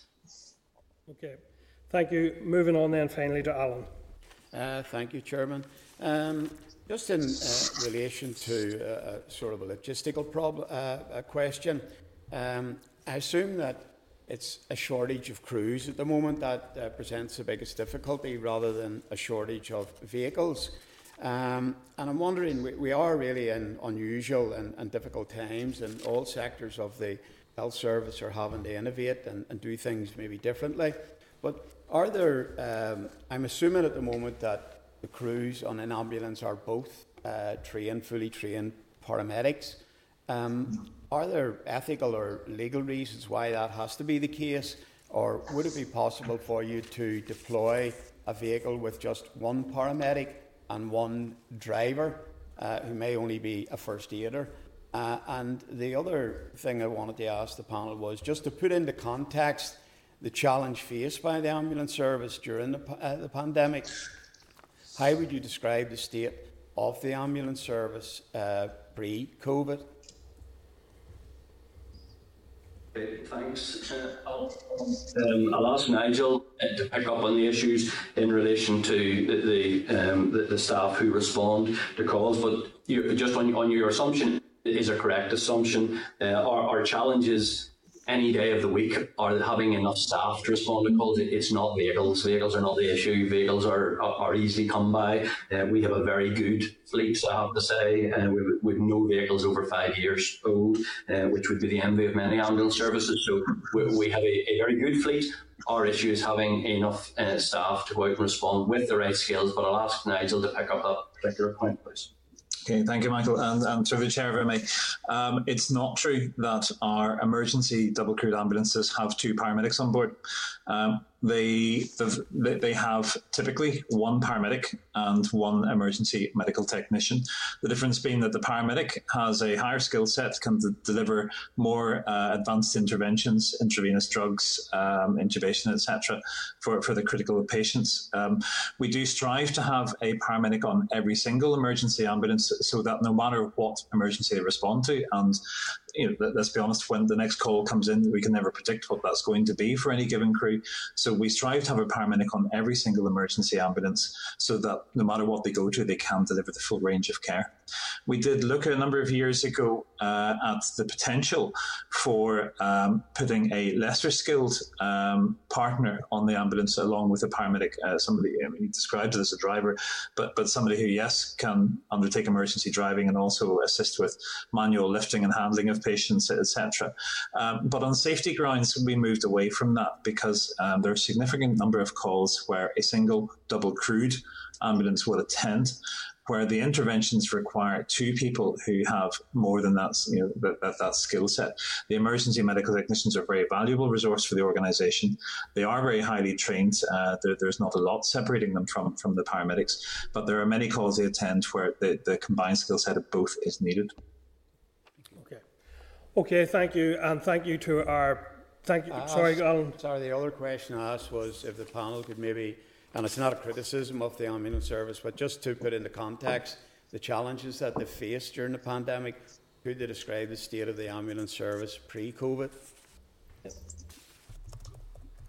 Alan, can I, can I ask you maybe just to, to, clarify what, what do you mean by the state of the ambulance? Do you mean um, performance, response, yeah, and do you mean staff morale? Just, just the, the, the, performance, the, the staff availability, morale maybe of staff just your, your general uh, your general condition at that particular time.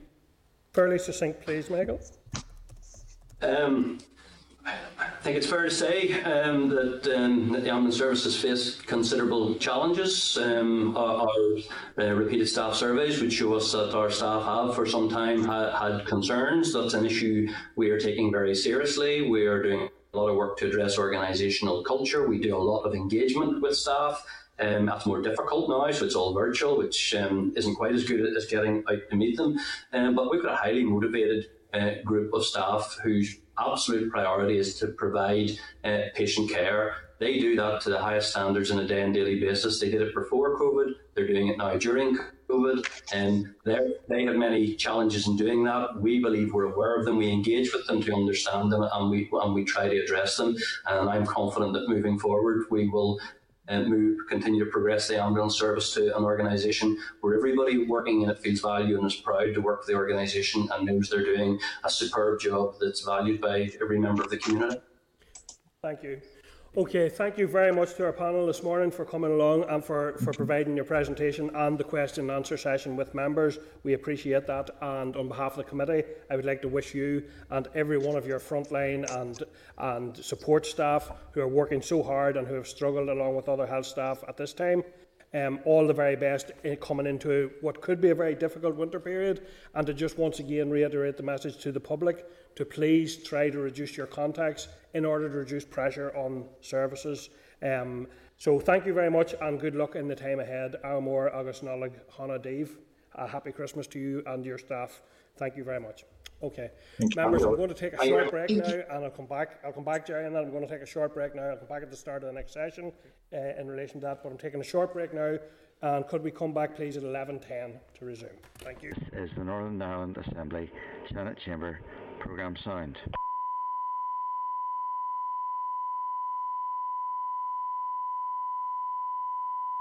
This is the Northern Ireland Assembly Senate Chamber Programme Sound. This is the Northern Ireland Assembly Senate Chamber Programme Sound.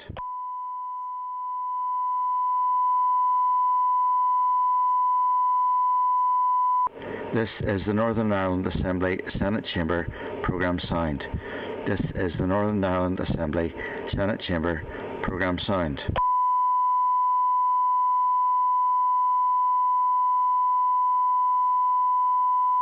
This is the Northern Ireland Assembly Senate Chamber Programme Sound. This is the Northern Ireland Assembly Senate Chamber Programme Sound.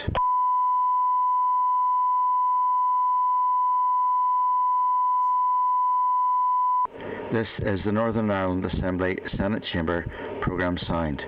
This is the Northern Ireland Assembly Senate Chamber Programme Sound.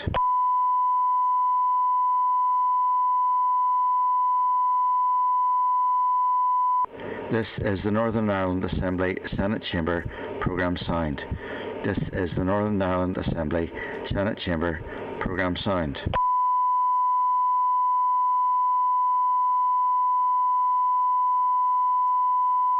This is the Northern Ireland Assembly Senate Chamber Programme Sound. This is the Northern Ireland Assembly Senate Chamber Programme Sound.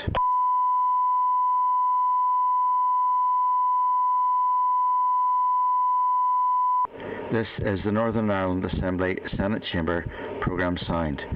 This is the Northern Ireland Assembly Senate Chamber Programme Sound.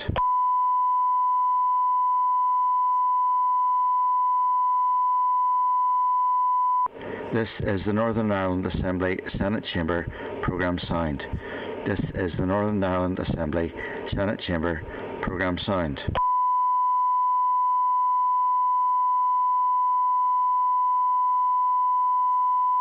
This is the Northern Ireland Assembly Senate Chamber Programme Sound. This is the Northern Ireland Assembly Senate Chamber Programme Sound.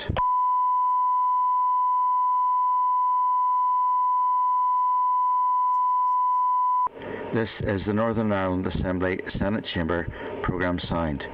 This is the Northern Ireland Assembly Senate Chamber Programme Sound.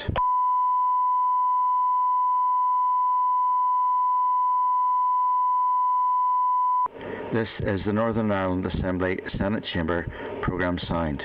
This is the Northern Ireland Assembly Senate Chamber Programme Sound.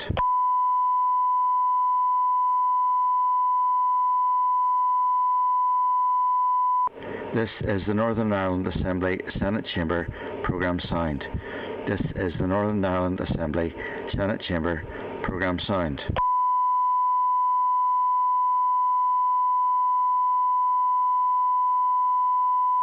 This is the Northern Ireland Assembly Senate Chamber Programme Sound. This is the Northern Ireland Assembly Senate Chamber Programme Sound.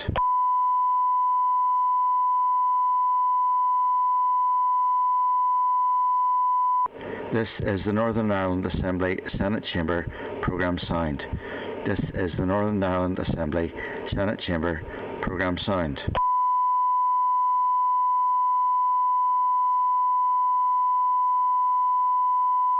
This is the Northern Ireland Assembly Senate Chamber programme sound. This is the Northern Ireland Assembly Senate Chamber programme sound.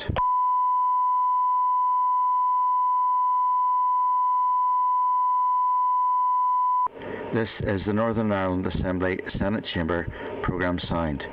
This is the Northern Ireland Assembly Senate Chamber programme sound.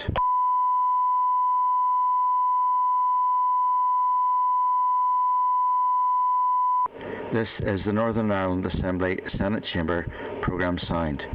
This is the Northern Ireland Assembly Senate Chamber programme sound.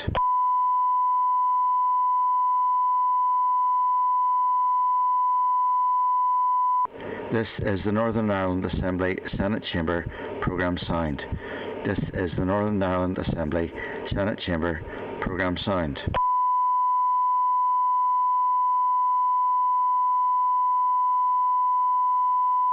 This is the Northern Ireland Assembly Senate Chamber programme sound.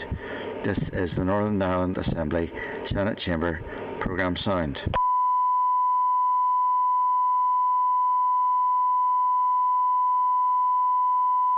This is the Northern Ireland Assembly Senate Chamber programme sound. This is the Northern Ireland Assembly Senate Chamber programme sound.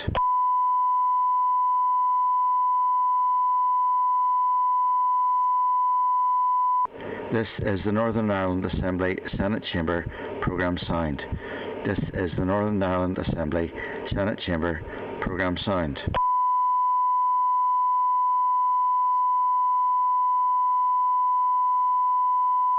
This is the Northern Ireland Assembly Senate Chamber programme sound. This is the Northern Ireland Assembly Senate Chamber programme sound.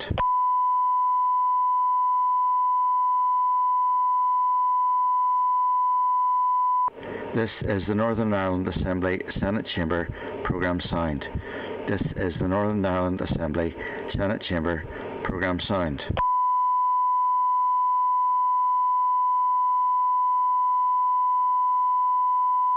This is the Northern Ireland Assembly Senate Chamber programme sound. This is the Northern Ireland Assembly Senate Chamber programme sound.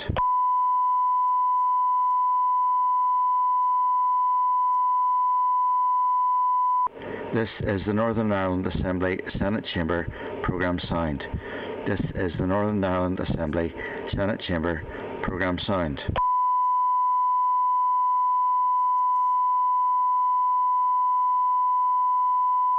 This is the Northern Ireland Assembly Senate Chamber programme sound.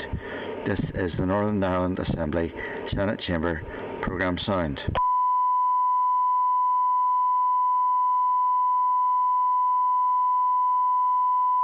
This is the Northern Ireland Assembly Senate Chamber programme sound. This is the Northern Ireland Assembly Senate Chamber programme sound.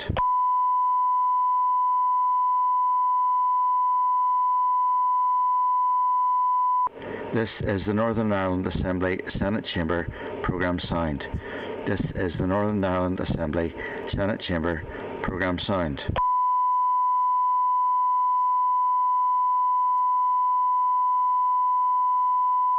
This is the Northern Ireland Assembly Senate Chamber programme sound. This is the Northern Ireland Assembly Senate Chamber programme sound.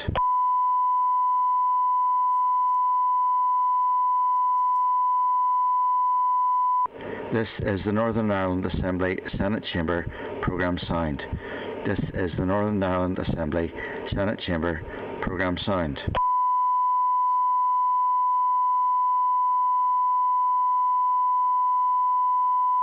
This is the Northern Ireland Assembly Senate Chamber programme sound. This is the Northern Ireland Assembly Senate Chamber programme sound.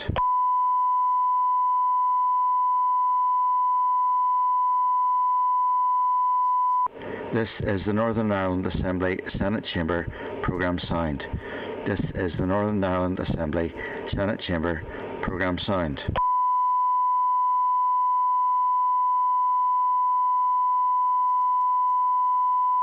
This is the Northern Ireland Assembly Senate Chamber Programme Sound.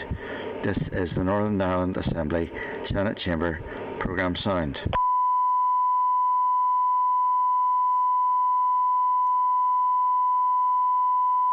This is the Northern Ireland Assembly Senate Chamber Programme Sound.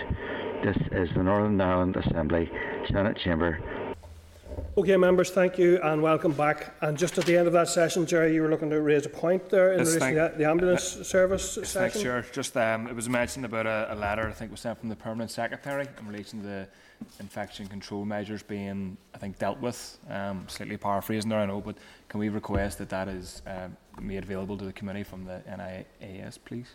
Yep, okay, Thanks. thank you. Okay, members, thanks for that. We are now moving on to our second presentation this morning. And this is a departmental briefing into the review of urgent and emergency care. I can advise members that departmental officials are here this morning to brief the committee on the review of urgent and emergency care.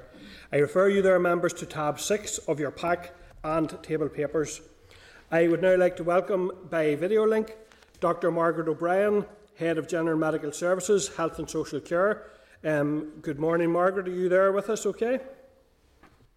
Yes, morning. Morning. Yes. Thank you. Dr John Maxwell, Clinical Lead, Urgent and Emergency Care Review from the Belfast Health and Social Care Trust. Uh, are you there with us, Dr John Maxwell? Uh, yes. Thank I you. indeed. Good morning. Good morning. Mr Chris Matthews, who is Director of Primary Care within the Department of Health. Good morning, Chris. Are you hearing us okay? Hello, yes, I can hear you. Uh, thank you. And Mr Alistair Campbell, who is Director of Hospital Service Reform within the Department of Health. Um, are you able to hear us there okay, Alistair? Yes, I can hear you fine, thanks. Okay. So, thank you all very much this morning for coming to the committee. We're very much looking forward to your briefing and we will then go into a question and answer session. So, I'd like to invite you now to go ahead. Um, is it yourself leading, Dr O'Brien, in relation to the, the presentations? I think it's probably Alistair and Chris who, who would want to uh, start. Okay, so we'll go across to Alistair then, is it, or, or Chris? Whichever of you are leading, please go ahead. Uh, I'm happy enough to kick off if that suits you, Chris.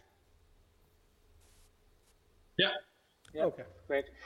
You've got so I won't I won't say very much, and I'll leave it for uh, John and Margaret to give a bit more detail. But just uh, to give you a bit of background before we start. So the the work we're talking to you today is a number of different pieces of work coming together at the same time. Really, um, one element is the review of urgent and emergency care, and another is response to the pandemic and some different ways of working that we found, uh, which Chris and Margaret will say more about in primary Alis- care. Alistair, sorry, sorry to interrupt you there, Alistair. You're a wee bit hard to hear. If you can maybe move it, turn your volume up, or move a little closer. And if I could just ask all the other members when you're not uh, when you're not speaking, if you could keep your phone on mute. So we could hear you okay, Alistair, but it's a wee bit hard to pick up. So just a little bit louder, please. Thank you. So I was trying uh, headphones. Is that better? Just through the speaker of the iPad? Yeah, I think that's better. Yeah. Cool. Yeah.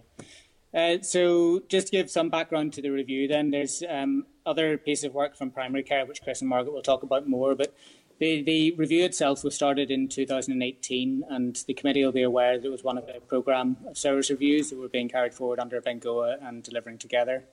Um, urgent and emergency care was one of the real priority areas. Um, I think probably doesn't need any explanation why the pressures at emergency departments have been very well reported in recent years.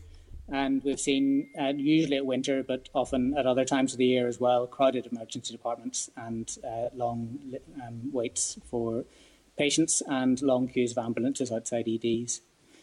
So, just to give you some numbers, um, from 2008 to 2018, the number of patients spending more than four hours in EDs has quadrupled. And perhaps even more strikingly, um, if we look at 2009 2010, there were about 4,000 patients waiting more than 12 hours. But 10 years later, in 1920, this has risen to 45,000, which actually equates to almost 5% of the total number of people attending EDs. So it is a fairly dramatic shift. Um, I think there is an acceptance across the piece um, that we absolutely need to reform, and that if we don't reform, we're accepting that waiting times will increase and EDs are going to become ever more crowded. The demographic challenges we face mean that there's likely to be more older people coming, and older people are more likely to attend ED and more likely to be admitted, and also more likely to be waiting 12 hours in EDs. Um, so the pandemic has also put a lot of this into sharp focus. We've been lucky, really, on the secondary care side that we've done an awful lot of thinking in the last two years through John's work. um, as to what actions we might need to take. And then, whenever we were hit with the pandemic, we were in a good position to put some actions in very quickly. These are covered in the No More Silos piece, um, which is published on the department's website, which sets out 10 actions um, across primary, community, and secondary care um, to try and maintain and keep services safe during the pandemic. Um, the, each of the actions is important, but it's perhaps even more important is the concept behind this, which is closer working between the three different areas, between community, primary, and secondary, um, and better ways of working that avoids the, um, the, the blockage that the ED has become in patients' pathways. The actions also that we've put in for the immediate term are fully consistent with the work of the review, um, which we hope to publish very shortly. So we're, we're planning, we've been a bit delayed by the fact that we've been responding to the pandemic for some time now, but the, uh, we're hoping still to publish the full review in January and move to full public consultation on that. So that's, that's our timescale for the overall review. Thank you. Yeah, thank you. And are we hearing anything further then from Chris or any of the other panel members? Yes, I was just going to say um, a little bit from the primary care perspective, sort of talk about the entry point for uh, primary care into all of this. Um, so, uh, I mean, even in the days of the urgent care review, we've been talking. Sorry, the uh, primary care side would play in there. We, we're, we're losing you there, Chris. It's, it's a bit, it's breaking up a little bit. Just. Um, oh, sorry. Um, are, are all are all other are all other members on mute, or do you have headphones, Chris, that you can maybe try?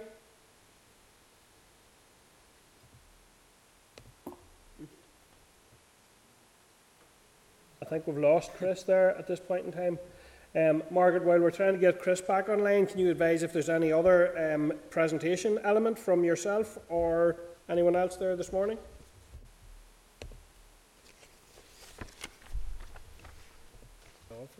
Okay, I think we've lost. Um, so I'm just going to take a short pause to ask broadcasting to check the, the technical um, issues. I suppose uh, our journey started. Uh, oh. Dr. O'Brien, we, we didn't hear the start of your. We're, Sorry. We're, we're only starting to hear you there now. So could you start again there, Dr. O'Brien, please? Yes, yes. Can you hear me now okay? Yes, that's that's better now. Thank you. Yeah, apologies. I don't think you can see me. Um, my video doesn't seem to be picking up. Oh, there's Chris back. Chris, do you want to come in and then I'll. Great. Can, can you hear me now okay? Yes, faintly as well, Chris, if you can just speak up as clearly and as, as, uh, as clearly as possible. Thank you. Okay. So I just wanted to say something very briefly about um, the approach we're taking based on the learning we had in the first wave of the pandemic, uh, and primarily from the experiences we had in setting up the uh, primary care COVID centers. So, um, really, out of necessity, we had to develop um, a sort of a network approach to delivering um, the 11 and now 10 uh, COVID centers um, which meant a completely sort of different approach to implementation and, and how we uh, networked out to the front line and how we dealt with sort of problems and feedback coming. Um, and it, it was really sort of a powerful learning experience for us because it, it showed us how a sort of a different way of working between, first of all, primary and secondary care, but also then between the center and the front line. Um, and what we found um, was that pushing out a lot of empowerment to the front line allowed us to solve problems much more quickly, but also um, that those those solutions developed at local level matched the need in that area much more effectively than anything that we would have come up with at the center and tried to push out. Um, so we had a really sort of good dynamic relationship in the center and the front line.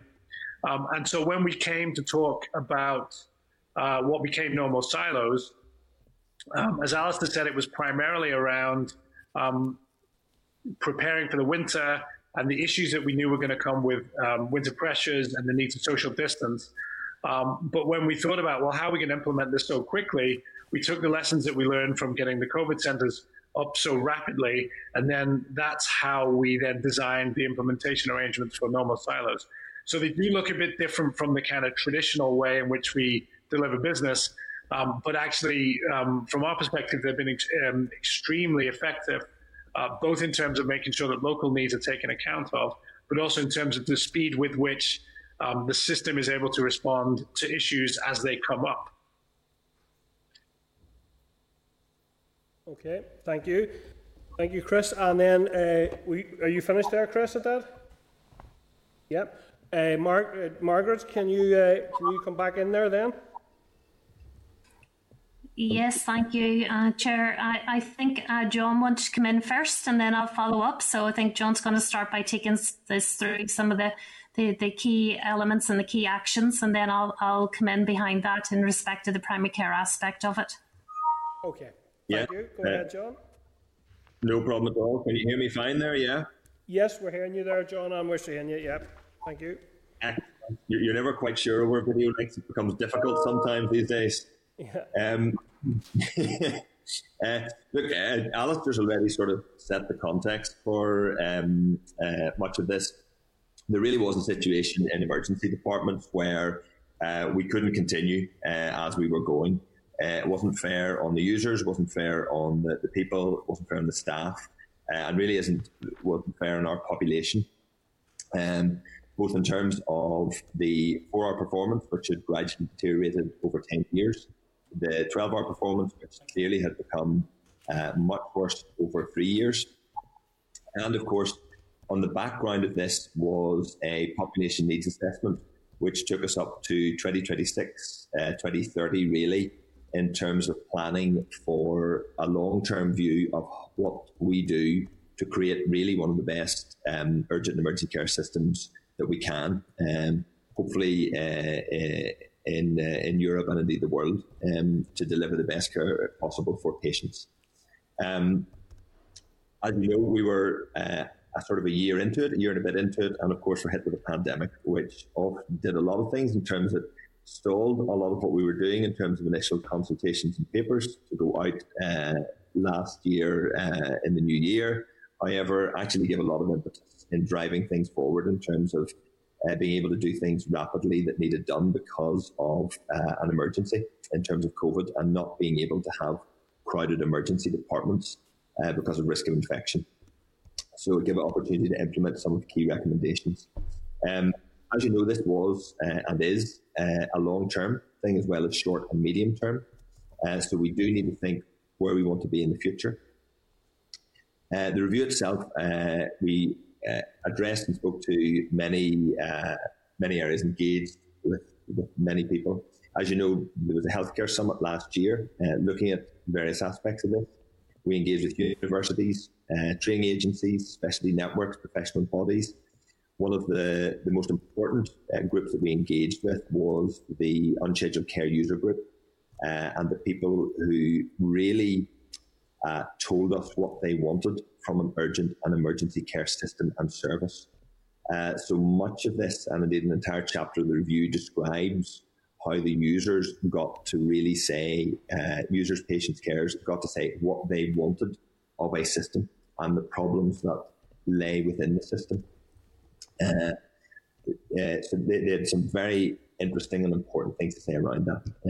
Uh, um, now, in terms of the, the task and finish groups, we put together urgent emergency care, mental health, older people, um, pediatric groups were clinical task and finish groups, each which came up with their reports and reviews at the end of last year, as well as looking across workforce, user and carer groups, which were the enabling uh, task and finish groups, which worked across the, the entire piece.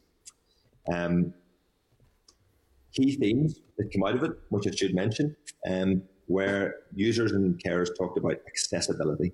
They were tired of not having accessibility to a system. The first subject they came up with them was they were tired and fed up with having only an emergency department to go to. Um, and they were tired and fed up. One of the first users said to me, look, we are constantly made to feel guilty that the emergency department is the only, that we're not allowed to go to. We're told choose well, but you're not giving us other choices. Um, we look over and we see the rest of the UK has different choices to go to. They have different centres to, to visit. If they have an urgent problem, they don't have to go to an emergency department. But we understand you're very busy seeing emergencies, traumas, heart attacks. But I worry about my headache. And is it a brain tumour? Have I bled into my brain? Is something wrong with it? Uh, is something wrong with me? But I'm told to choose well and not go there. So they wanted something more in terms of the accessibility to the right person first time. They didn't want to sit in an emergency department for hours and hours. Um, the other subject that came up was coordination was a big area and a big theme uh, that they were interested in.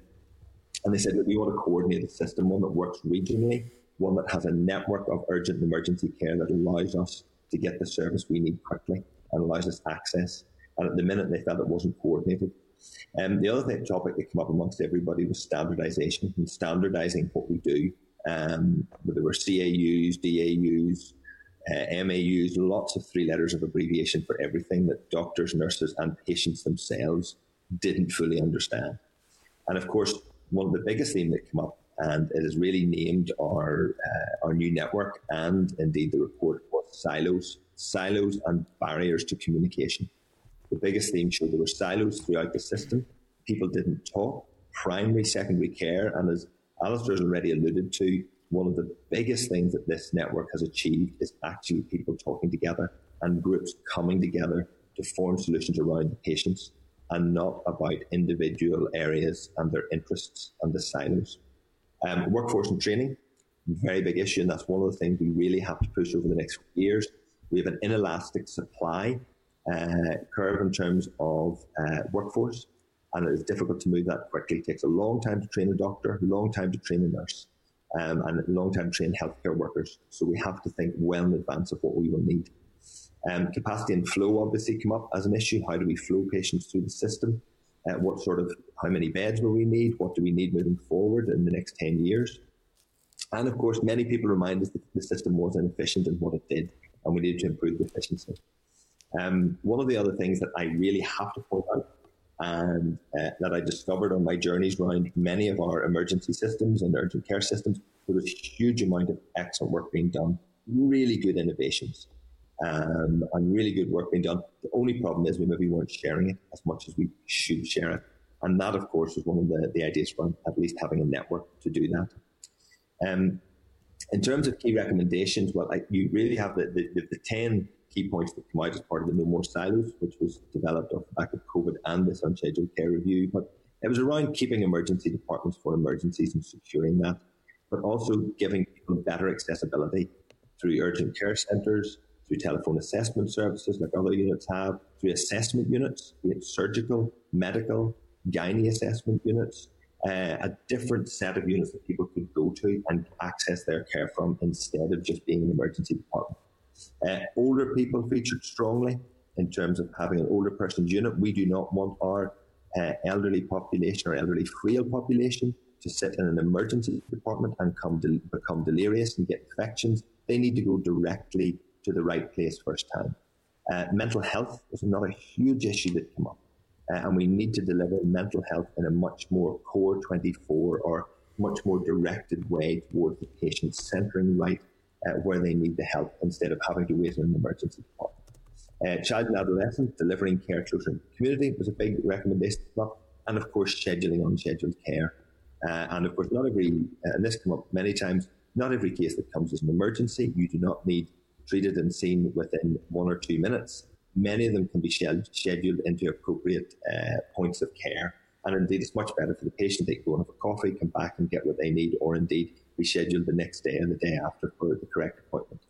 Uh, direct admissions, an improved triage system, rapid access clinics, um, and a focus again on uh, capacity. And one of the big things came out was uh, looking as well at the discharge and flow through the system. So these were all recommendations, and there's detailed recommendations in the report itself. Um, I suppose really where we've got to at the minute is around implementing that change. And one of the recommendations was indeed setting up a network.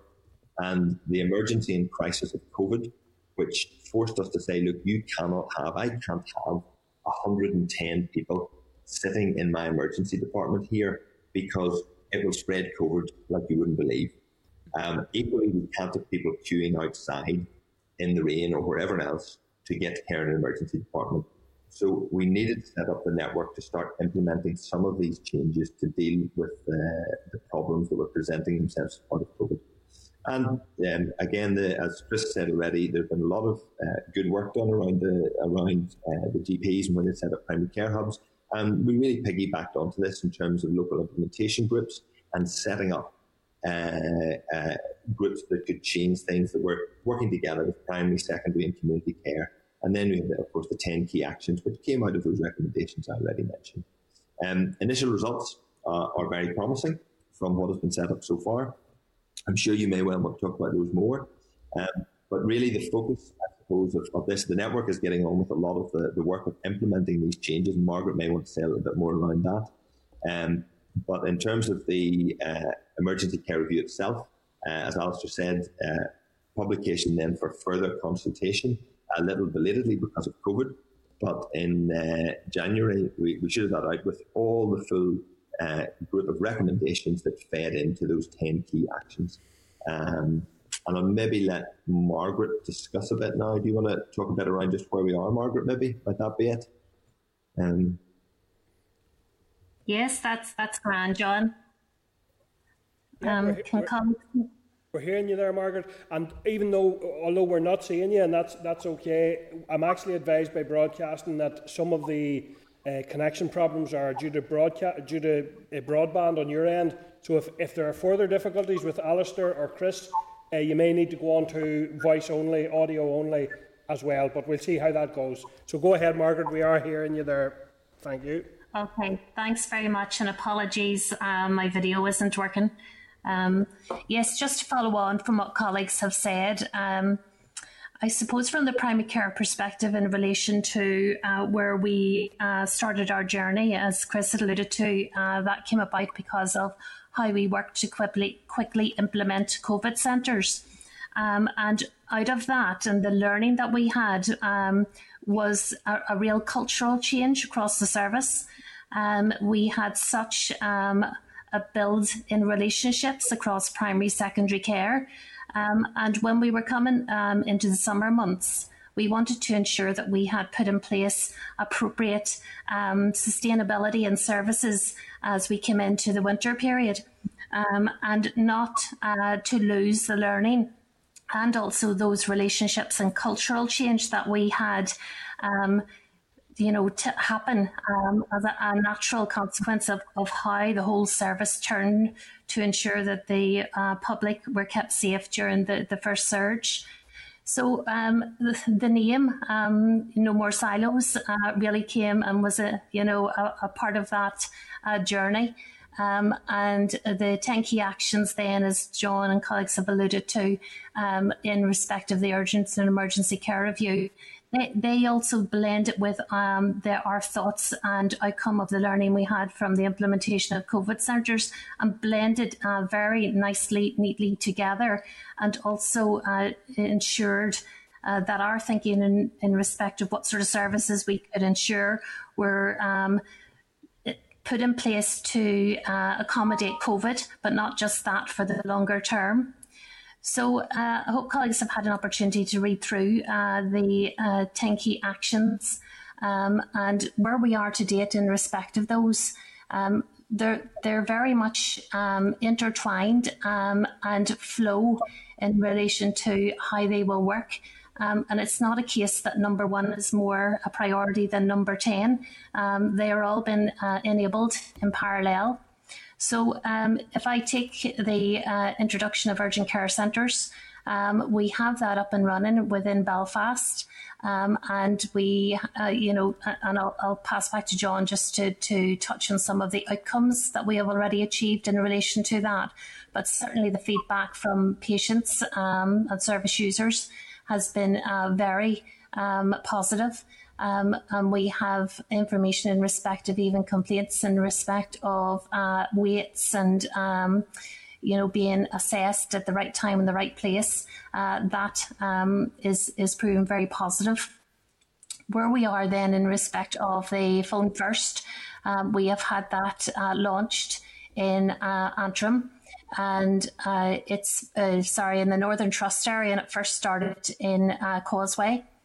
Um, and that has been quickly rolled out to Antrim, and it started in regards to Phone First on the 1st of December. Um, and we also rolled that out around the southern area, the whole of southern area, and that commenced um, 30th of November. We um, have timeframes in place to commence in the west, and that will be um, start of January. Um, and there is Phone First happening in the southeastern area as well um, and then timelines in place for Belfast uh, to commence that um, probably um, around February, March time uh, next year. Um, the other aspects of Key Action 9 then an enhanced framework for clinical medical input to care homes. Um, that's where we have uh, implemented a regional, um, what we allude to in respect of the GMS contract, a regional enhanced service, and that will facilitate GP practices given a more proactive input to care homes as opposed to what is within the contract, which is reactive.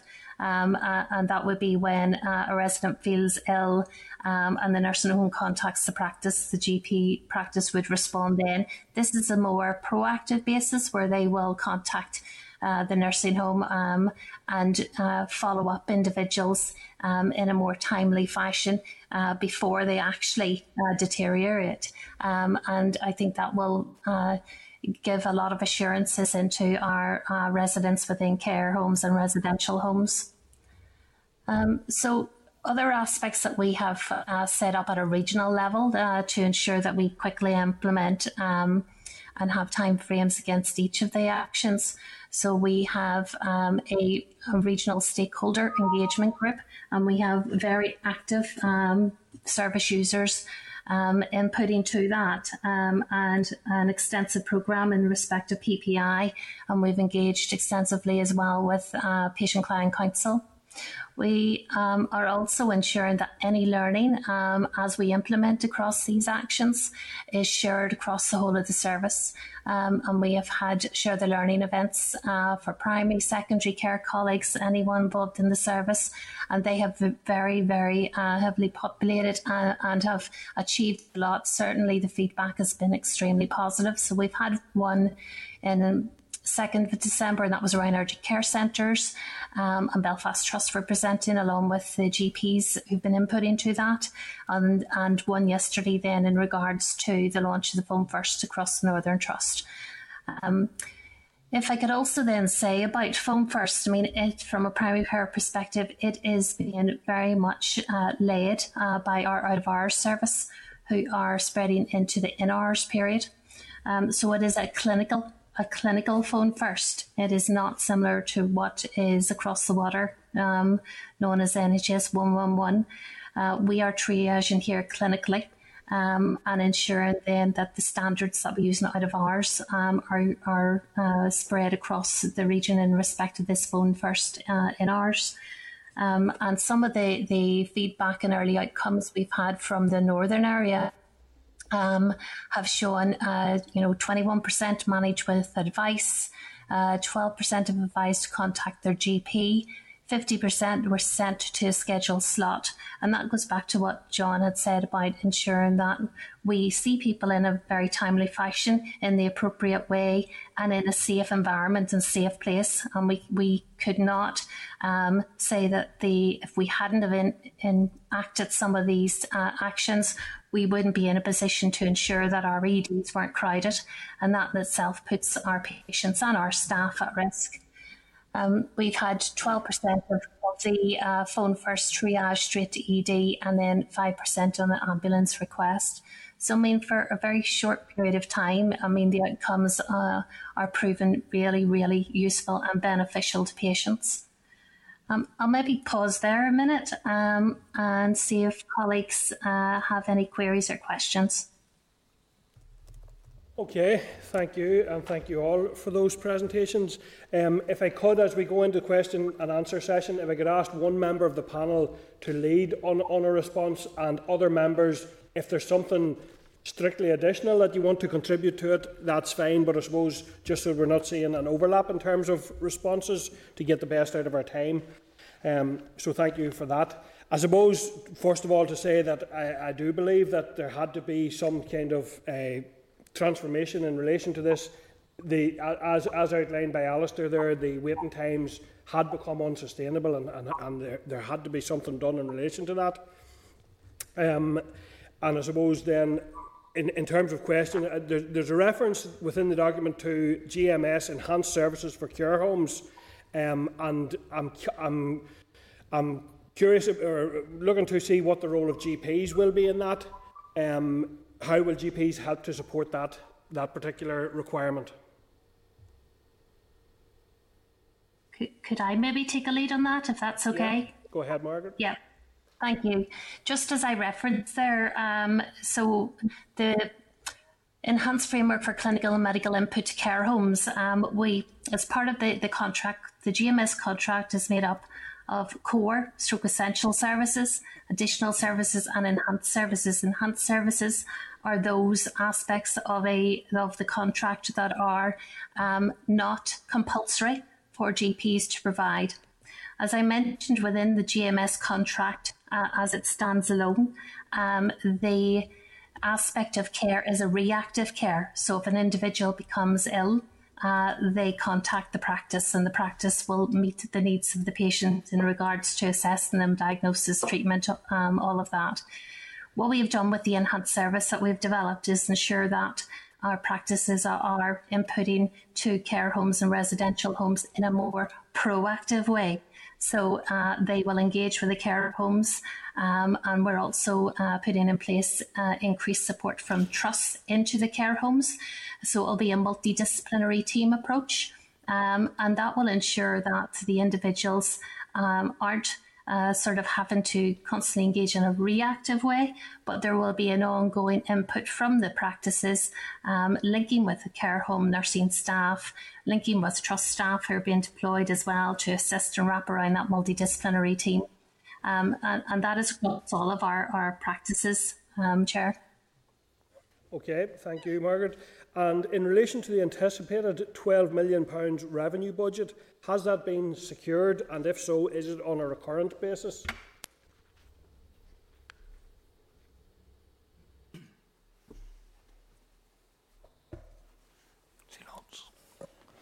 Uh, I can pick that up if you want. Um, I'm not sure if Chris was going to, but he may have frozen as well. But the um, at the minute we're funding this through COVID funding because it is COVID response, and we'll need to look at it in the longer term. Um, when we get to the end of this funding period, we're already putting plans in place for that. I mean, a lot of these models will need to be funded recurrently, um, but there is work still to be done. We're very early days yet, so non-recurrent funding initially, but we'll be moving to fund them recurrently whenever we are able to. Okay, thank you. And the, and the final one from me before I go to our Deputy Chair, Pam Cameron. Um, and I think it was John maybe who, who referred to inelastic supply. And I think we're acutely conscious as a committee of that of those workforce pressures that, that continue to bedevil the system.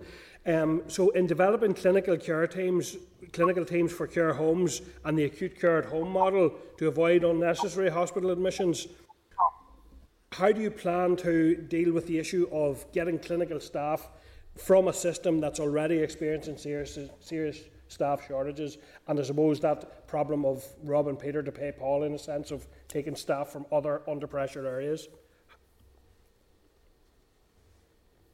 Thank you. Yeah, I mean that that is that is a massive um, and very difficult area. Obviously, there are pressures everywhere at the minute, um, and we're asking a huge amount from staff already. We've been through two surge periods. Uh, we're likely to go into another one, um, and it's not getting any easier for people on the front line. So they, we've put out the obviously the workforce appeal. So we've got people coming forward for different areas who are able to, are recently retired or qualified, and we have had very good response to that. Um, but you're right. Whenever we invest or put people into one area, there are pressures in other areas as well. So it is just about trying to balance it as well as we can, because there are no, there, there is no secret supply of people, unfortunately, out there who haven't come forward already. So it's just about prioritising which areas we need to prioritise and making sure that we keep an eye on it throughout the uh, surge periods.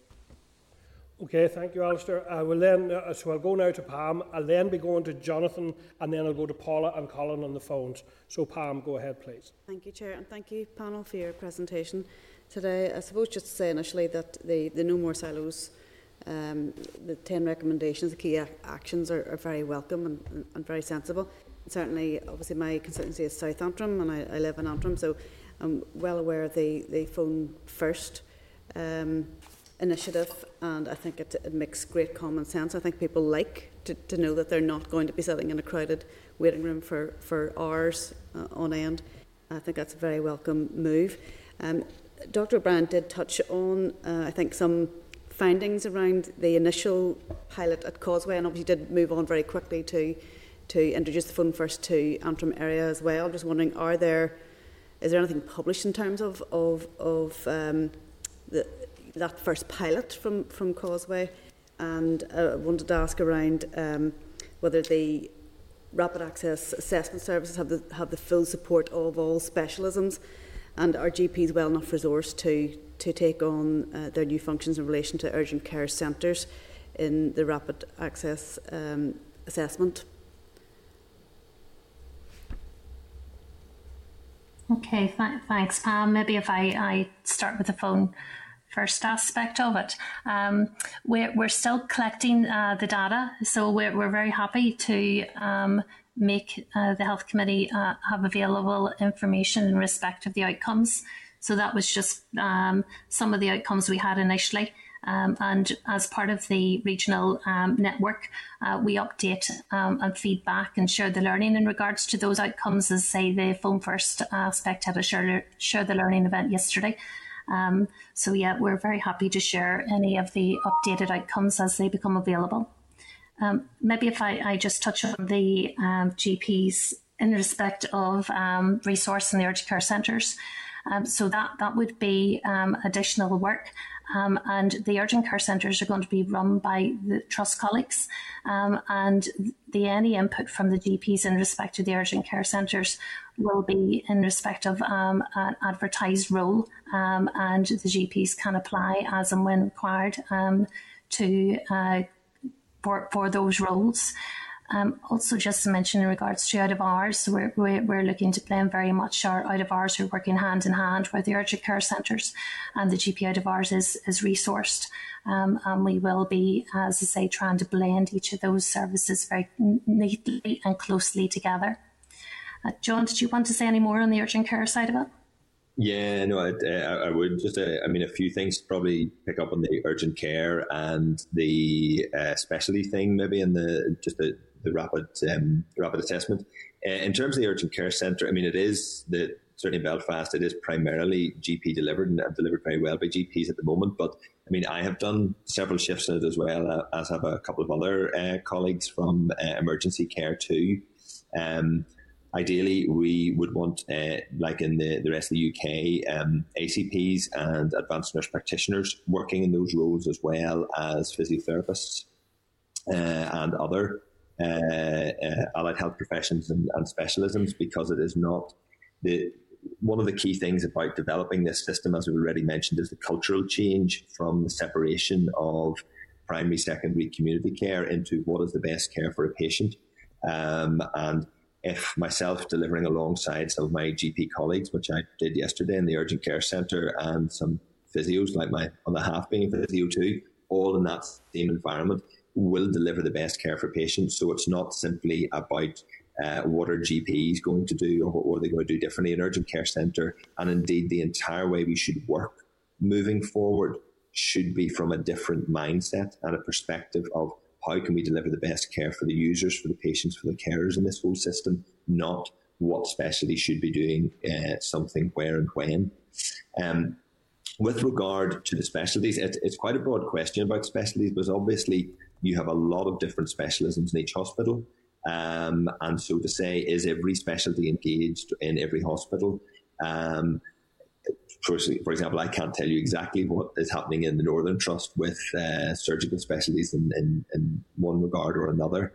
Um, but certainly, specialties uh, have become very engaged um, uh, in most aspects of this. They want to deliver care in a better way for their patients. Um, most of them that you speak to, certainly in uh, in my in the Belfast Trust here when I work with them, um, they want to see the patient as soon as possible. They do not want their patients sitting in an emergency department for 12, 24 hours, or indeed, like me, I don't want my patient to not know about a sick patient that I have somewhere in the community that needs dealt with quickly. So anything that can get the patients to the right person quicker, the specialties by and large want. Um, we don't want to put patients away somewhere else and, and, not have them coming through to us. So something that speeds up, say, coming into an emergency department and a scheduled appointment with, for example, in a rapid uh, access cardiology clinic or an ambulatory cardiology clinic, or indeed a rapid access neurology clinic that we have here in Belfast, or indeed the surgical assessment uh, area that we have in Belfast, that gets the patient to go directly from the GP to that area and not via a whole set of other steps where they see multiple other doctors and hours down the line get to the right place is not what most specialties want. Um, or I can't see any of them wanting that. So uh, they definitely uh, want that. Uh, in terms of, of, rapid access, there are already quite a, a few rapid access um, assessment units there, and they work very well. I've described a couple in Belfast already.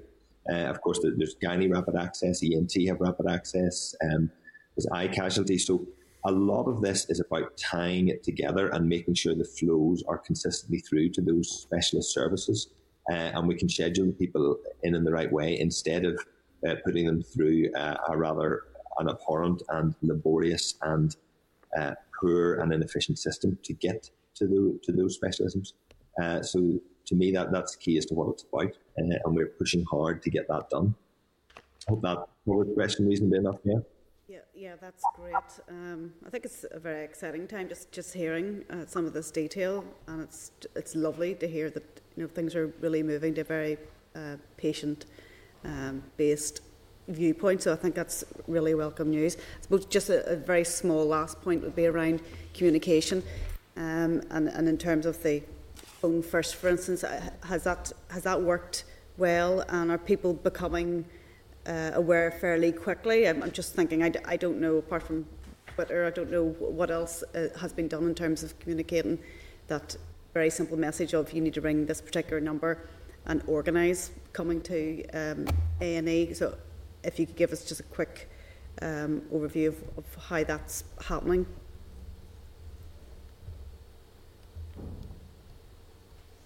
Sure, I can I can pick this one up, guys. So we um, have set up a regional uh, communications group to, to look at communications and to, to think about mechanisms for pushing out messages and um, and really to sort of get patients um, on board and, and to understand how to access the service. Um, partially, we the idea of having sort of a phone first scheme is to um, reduce the sort of routes into the system and to simplify that process for people. Um, but you know, obviously that is quite a big change from the way things have worked in the past, and so we've been um, sort of pushing out in the usual sort of HSC ways um, of, of, kind of leaflets and, and um, kind of posters and that kind of thing in, in HSC properties and on, on Twitter.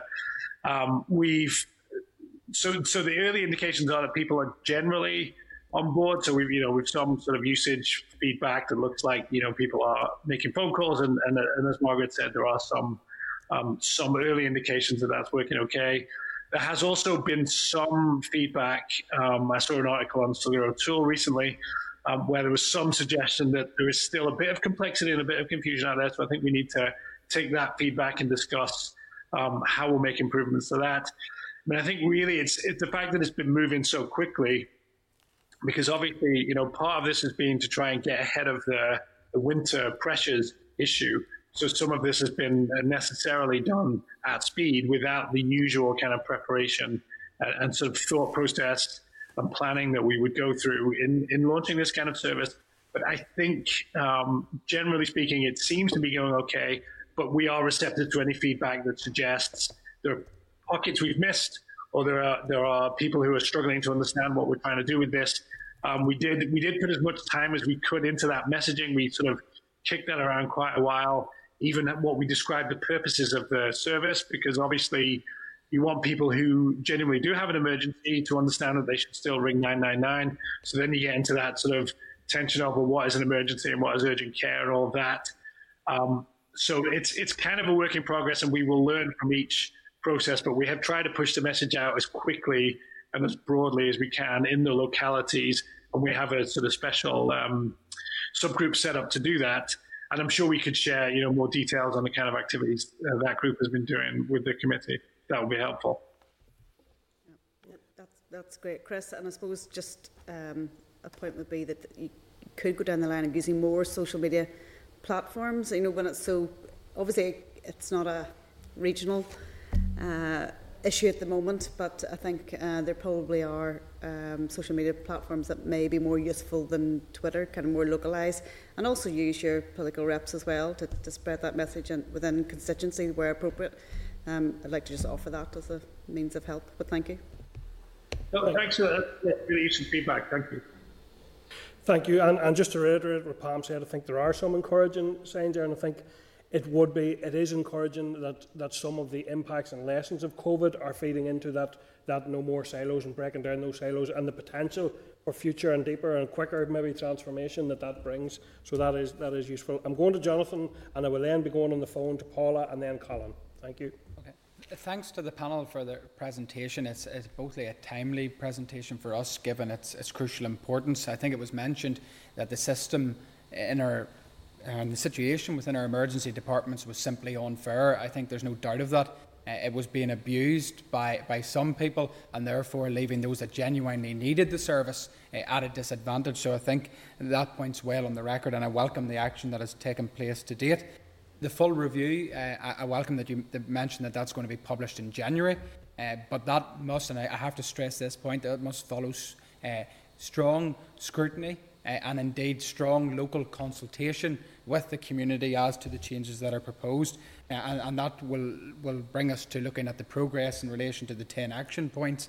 And crucially, whether the data is being captured to ensure changes being taken forward are not leading to lower volumes uh, in patients presenting for attention rather than simply diverting them to appropriate services. So I really want to, to simplify my question uh, for service users. If I was a patient presenting with abdominal pain or indeed maybe a broken wrist, uh, what changes would I notice as a result of the steps rolled out through the action plan?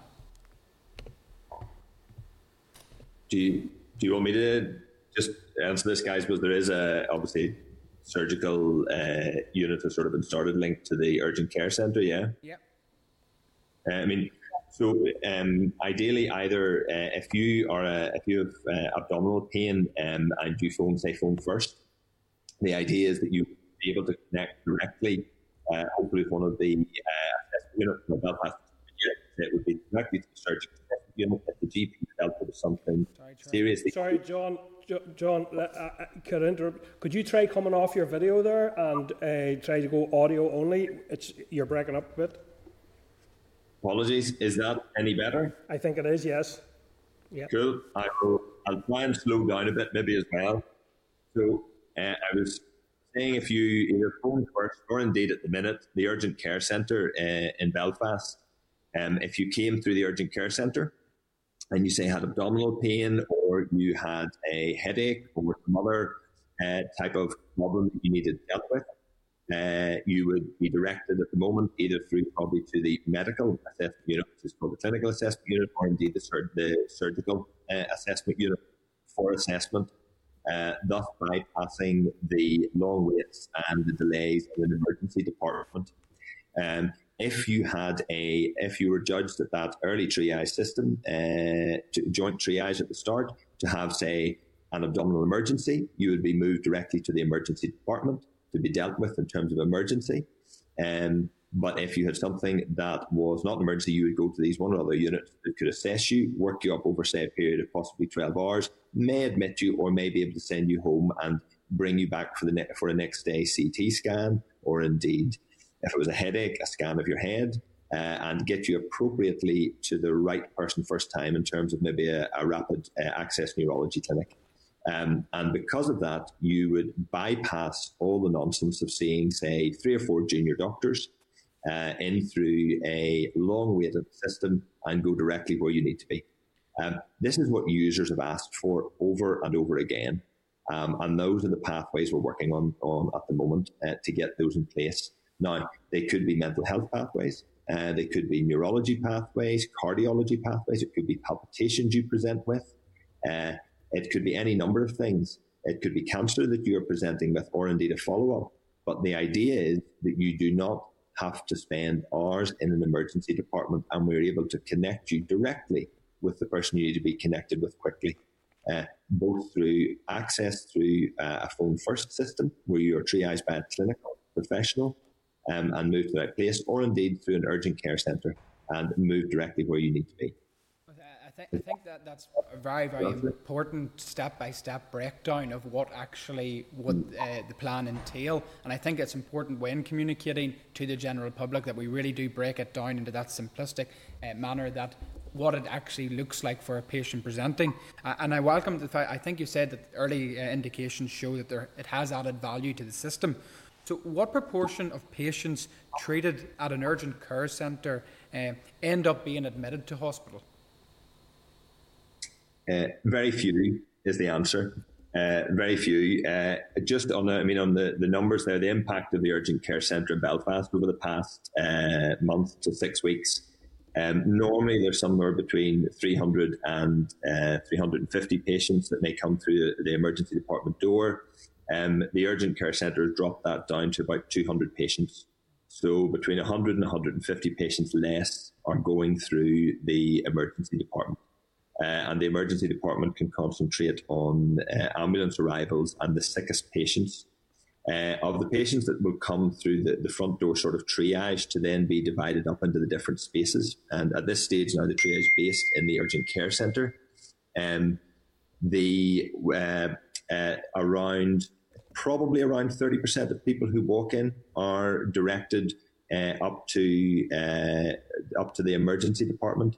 Um, there will be around, I'm trying to think the figures exactly off the top of my head, there's, I saw when I was in yesterday morning, there's about 20 ISO patients. You're talking another 20 to 20 to 30% potentially being seen and discharged from the emergency department overwhelmingly within, uh, within four hours. And indeed, it is worth noting that during the opening of the urgent care centre, the four-hour performance has improved by about 20% in the in the hospital uh, because we're seeing these patients and getting them sorted much more quickly.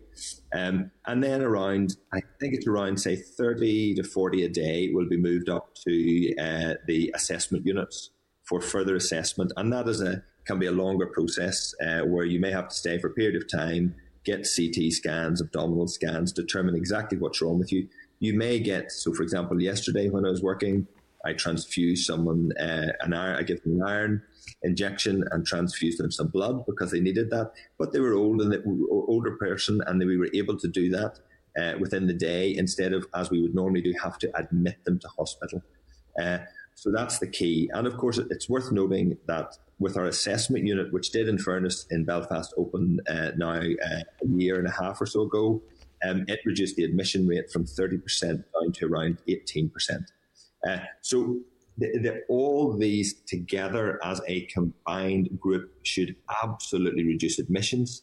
They should give patients what they want, be directed to the right place first time, and indeed prevent people having to sit in hospital for long periods and indeed be admitted for long periods uh, overnight, um, and thus hopefully helping the whole system. Thanks. That's Is that helpful. Thank you. enough around the numbers there? Yeah. Yeah. No. Thank, thank you. That's very helpful to see that that initial sort of assessment shows such positive results. So I look forward to, to further scrutinising that when actually the full review is, is released. So thanks. Thank you. Yeah, okay. I was just going to mention. Oh, sorry. I was going to mention it's in keeping with a lot of the evidence that has emerged from places such as the, the Netherlands, Switzerland, and indeed parts of the UK that run a similar system. Uh, they've published well on this, which is why we went towards this system as being the, the way to go because it's quite well evidenced in that way. Thanks. Thank you. okay, I'm going to go then across on the phone to Paula Bradshaw. Paula, are you there? Yes, thank you, Chair, and thank you, panel, for um, your presentation today. Um, I just want to start with a quote from a nurse um, who works in the emergency, one of the emergency departments, and she said, uh, there's a big long um, email, but the final line was the urgent care review and any other review fails to acknowledge that bed capacity is the biggest challenge facing emergency care.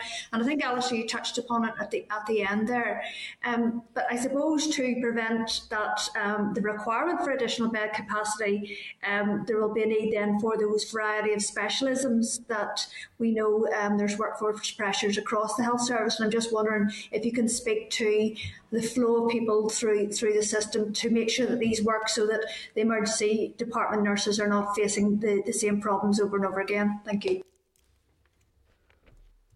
Can I um, start on that? And John, you, you can say more about it. You know, you'll have much more to add on it, but um, just on the issue of capacity, I suppose the initial actions we've taken are focused on what is deliverable. Um, additional capacity will take time. So um, there is often people often ask, should we have more capacity or should we have different ways of working? The answer is always a bit of both. You know, the, our, our hospitals are under really enormous pressure at the minute. If you look at the dashboard, which has pretty accurate bed capacity figures at the minute, they are some of them are run, running at over 100% um, fairly consistently. So there are absolutely enormous pressures on them at the minute. Um, but that being said, um, it's not hospital isn't always the right place for people. Um, I won't go into that too much more because John will cover that. So the main point is that uh, we accept definitely the issue around capacity, but it is not a quick fix. It is not something, as John said, it takes a long time to train up doctors and nurses. So to increase capacity takes an awful lot of time, and there are things we can do while we're while we're looking at that. Can, can I come in a, a little bit here? It's uh, because again, this is a, an absolute. Uh, you've hit on a passion of mine, and I really sympathise with that emergency department nurse um, because it, this drives me uh, mad as well. It's one of the, the things that I come into every day. I spent my weekend dealing with patients not flowing through the system uh, in, in a good way. Um, capacity, it, it, one of the biggest problems with this is it is such a complex and difficult problem to get your head around the idea of how many beds you need in a hospital system. And it is so different so many different ways. Um, I suppose to give you a background, because again, there is a chapter devoted to this in the Unscheduled Care Review, you will be glad to hear, uh, with the, the nice piece of evidence set out around it. Um, Northern Ireland itself, it's somewhere in the mid range of how many beds we do have. So we have 3.1 beds per thousand of the population. It's around 5,800 or so beds, down in fairness from 8,000 about 10 years ago. Now, most of those beds that were closed were mental health, learning disabilities, and some care of the elderly. But we sit in the, in the mid range at 3.1, uh, along with Italy, the Netherlands, Norway 3.5, Israel's 3, Ireland's 3. The, the hospital systems that have much less beds per thousand of the population would be Sweden at 2.1. England is down at 2.4. So England functions on far fewer beds per thousand of population than we do. Canada's 2.5, New Zealand 2.6, Denmark 2.6 or so. Uh, so they are there are we are mid range. The, the systems that have really much larger numbers of beds, the largest number in the world would be Japan at around 13 beds per thousand of the population. Germany's next out. South Korea, I think, is somewhere in around the, the 11 or 12 mark. Germany being eight. Now, the big things that's bed capacity, but really what affects the system, if you look at the, the NICE guidelines and all the evidence out there, is bed occupancy, which is different from different from how many beds you actually have in the system. So, for example, if we wanted to go to, say, Australia, which is around four beds per thousand, we would have to build three hospitals the size of the Royal, roughly, to get to the hospital capacity of Australia at four beds per thousand of the population. Now, it is, in my opinion, and the problem is when I ask people how much more beds you want, they don't, they can't tell me because the system mathematically it works like a um, like a pressure cooker. So the minute that you have beds available, it's really interesting, Maz, your length of stay creeps up. So if you look at Germany, who, who eight beds per thousand of the population, their length of stay creep, creeps up to 8.5 days, whereas our average length of stay in Northern Ireland is around six days. Average length of stay in the UK is around 4.5 days now. If you go to Japan, where they have 13 beds per thousand population, their length of stay is up around the, the 16 day mark. So they keep people an awful lot longer in hospital beds. Now, the direction of travel of most uh, Western countries is against keeping people keeping people in hospital because we know what they get clots, they get infections. Elderly people can't walk anymore. Their mobility really increases. So we are pushing, and most people, most Western countries are pushing, and good health systems are pushing towards decreasing that time that is spent in hospital by older people, by people who are unwell and, and uh, need help. And again, all the if you ask any of our users, any of our patients, they will say, "Look, if you can get me home, please get me home. Uh, I have cancer or I have heart disease or something. I want to be with my family. I want my care delivered in the community. I do not want to be brought in for long lengths of stay in hospital." So the question then really is the two things that determine, two key things that determine uh, how many beds you need really is what, how many people are you admitting to hospital so I mentioned earlier about decreasing our admission in the Royal from 30% to 18%. If you manage to deliver care in a different way, in an ambulatory way, in patients' own home, as we're trying to do through acute care at home, you should be able to avoid admissions. if you manage to reduce the length of stay that a person is in hospital, and most of us know that a long length of stay is not good for a patient, then again, you decrease the number of beds you need. Uh, and really, what we should be focusing on, and what the NICE guidelines talk about, is this occupancy rate below 90%. Now, at the minute, we certainly do not have an occupancy rate below 90%. And that's one of the key problems we have to deal with. The danger if we just go with a very simplistic solution and say, you know what, we're going to build three royal hospitals and we'll get ourselves to the to the number of beds that Australia has per thousand of a population. Now, if any of you, many, some of you may know, I've worked in Australia previously. They have ambulances queuing outside their EDs, and they're just as busy as we are, and they're completely inundated, and they have the same problems we do, even though they've got an awful lot more beds per thousand population. So the, the danger of just building beds and building more and more wards, one, as Alistair points out, we don't have the people to staff it. So you just have empty beds sitting there that aren't staffed. But two, we could go exactly the same as other Western countries and we our length of stay get longer, as seems to be the evidence so far. And so building our way out of a problem isn't an efficient way to probably do it. What we certainly know is we could certainly try and deliver a much better health system that reduces that length of stay down to the more efficient health systems, deliver care for patients back into the community, back somewhere else in the system, and therefore get occupancy rates below 90%, not necessarily just build, build hospitals to try and get a way out of it. So there may be some element of we to increase our bed stock, and in some areas we may need to do that. But actually, there's no point in doing that while we still have a really inefficient system. So, for example, that an awful lot of John, John, thank. I, I just and that is all. That is all hugely interesting. But I suppose we do want to continue the focus on on the emergency and urgent, urgent and emergency care. I'll just go back to Paula to check. Paula, are you? Uh, well, yeah. Answer. Yeah, yes, I have, I have a second very quick question, and it was relation to the community pharmacy pilot, the 24 7, just to see if they could give us a wee bit more information about that.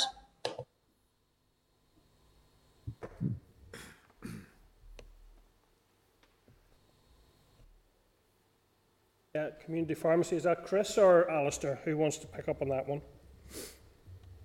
Um, that, that's not something um, we're really involved in, but I'm sure we could get an update for the committee separately.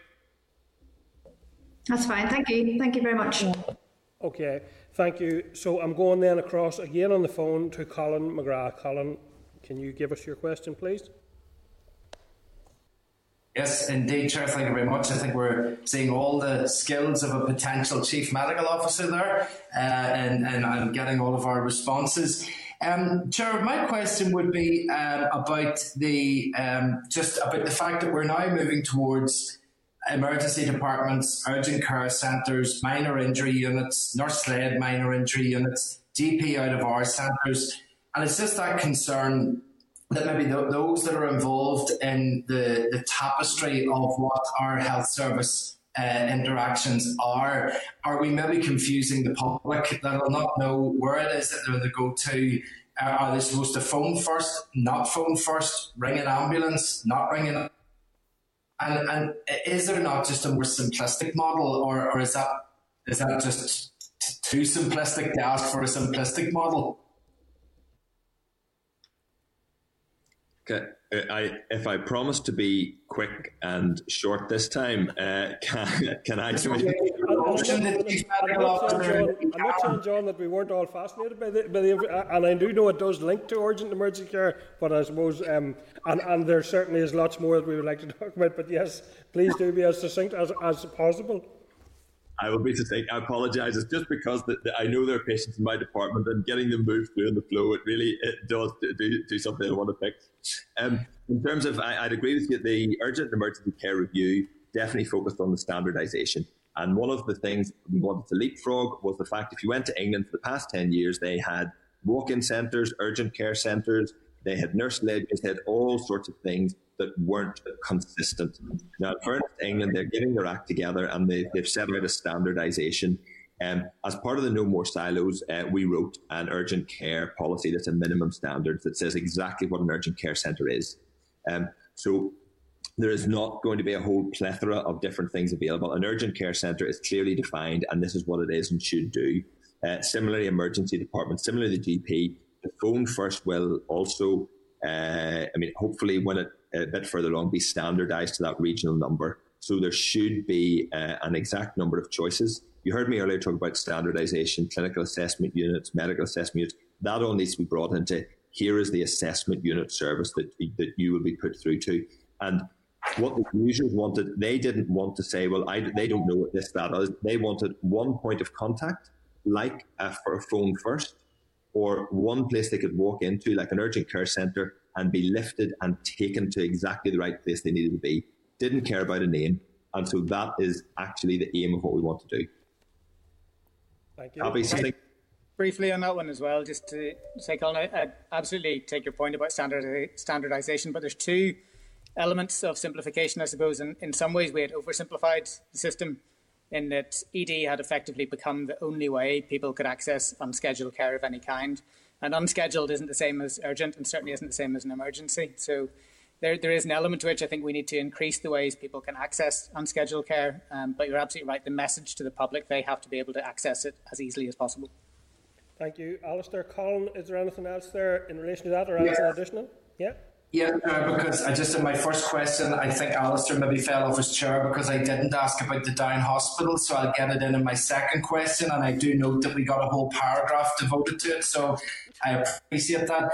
Um, and I suppose maybe the angle I want to take is how, how constrained are you in your review by history? And by that I mean the development of the existing uh, services that are actually there. Because, I mean, if we look, there was a, a, parliamentary review about trying to reduce the number of constituencies, which would have seen Belfast reduced by one from four down to three, because there's a recognition that the populations are moving out of uh, Belfast. But yet we seem to still have this over dependency with three accident emergency or emergency type facilities in um, Belfast and then others that are quite close. And that's at the detriment of centres such as the Down. So are, are you constrained by the physical layout of what's actually there at the current time and that you must place services there and you can't go to anywhere new?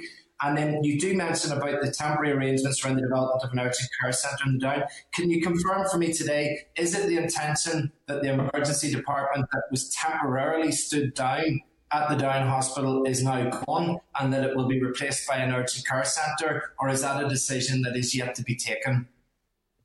Um, so, Colin, if I answer the second bit first, maybe, and then I'm sure John will want to come in on the, the wider bit about the historical layout of services and the different services we can provide in different places. But the it certainly is not a long term decision. This is very much still in the context of the pandemic. I mean, just um, as I'm sure you know as well, we already have more patients in hospital than we had at the height of the first surge with COVID. We have still mm. have more patients in ICU than we had at the height of the first surge. So Southeastern Trust are very much uh, in the in the phase of just managing the surge pressures they face. I mean, the EDs basically the challenge they have is they're trying to manage a COVID stream of patients a non-COVID stream of patients and an unconfirmed stream of patients, which effectively means they're running three streams within their ED, so it does put pressures on them. So there's definitely no decision made on that. It is definitely just something they're doing to manage the pandemic at the moment. Okay. Thank you. Thank you. And John? Yeah. Um, uh, uh, yes, we are historically constrained by many things. Um, one of the problems in Northern Ireland is, as Alice has already said, we've become we became completely reliant on EDs for everything, um, which, in fairness, if you look to England, they didn't uh, over the past decade or so. Um, when we did look at some uh, some some uh, towns, uh, cities similar to, to, Belfast, you do see that they have many fewer uh, emergency departments. So we have, you're right, three or four all co-located very close together that see patients some places in England did have one emergency department for the same sort of geographical area that would see fewer patients. But within that, they did have other systems like urgent care centres, a lot more direct admission of elderly people to elderly assessment units, and a lot of other avenues for patients to go to that got them to the right place first time. So we probably in Northern Ireland have become overly reliant on an emergency department, and it is a very, very successful brand, probably too successful in that way as an operational manager here in Belfast as a chair division, um, if you said, could I close uh, any of the emergency departments uh, uh, at the moment, I couldn't because people are still reliant on going through that system. Um, what on earth would I do with, say, that the 150 to 200 patients that needed to go through the Mater Hospital ED? I mean, this is outside of COVID, but I know everything's reconfigured in COVID, but you simply wouldn't be able to deal with the number as it stood then. So, yes, you're historically constrained. Um, but ideally, you want to be delivering a system that allows patients to go where they need to be first time rather than being overly reliant on crowded and one might even argue, my colleagues might even say, dangerous conditions in emergency departments. That okay. Thank you. Can I add one final on that? Would that be all right, Chair? Just uh, seeing, it, seeing as the day that's in it, seeing as the day that's in it, Colin, I think we'll give you one final quick one. Well, sorry, that was me rather than Colin, but uh, it was Oh, sorry, okay, okay. Who was that? Sorry, was just- that Chris? I did just want to say, and Alistair, it might be okay. music, might be music to Chris and Margaret's ears, but really, what we saw in the other health systems that worked really well is big investment in primary care and community, not the hospital. You know, so the, the care that can be provided closest to home is in those settings, and that is what keeps people out of hospitals and make sure they can go home from hospitals whenever they're ready to. So, really, you know, as Bengoa and TYC have already said, that is where we need to put investment. Okay, thank you. So go on then to Órlaithí Flynn. Órlaithí, please. Um, thank you, and thanks very much for um, the briefing today. I found it really, really informative and interesting.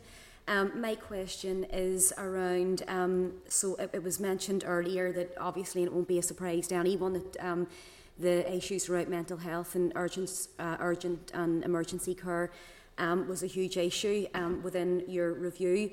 Um, and I'm just wondering, I know that the Minister um, has said that he is hoping to um, also publish this month um, a review into crisis, mental health crisis services. I'm just wondering what interaction has this piece of work or has your group had with the review um, specifically into crisis services? Um, that's my first question, please.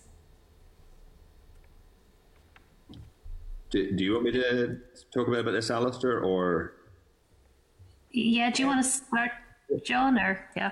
Yeah, yeah. No, I mean, I can say a bit just around um, because at mental health, you're, you're absolutely right. It's it was one of the the work streams, um, and uh, again came up with their report and review, um, led by uh, Maria O'Kane, uh, psychiatrist and medical director in the in the, the Southern Trust, but um, with uh, many of the mental health practitioners uh, involved in it, um, and of course through the, the department as well, liaised with them as to, to the outcomes and the, the recommendations in the review, um, which would be in keeping with the broad strategy um, for um, uh, for mental health. Uh, and we do, believe it or not, talk to each other a lot in the different aspects of this and how we deliver uh, deliver care.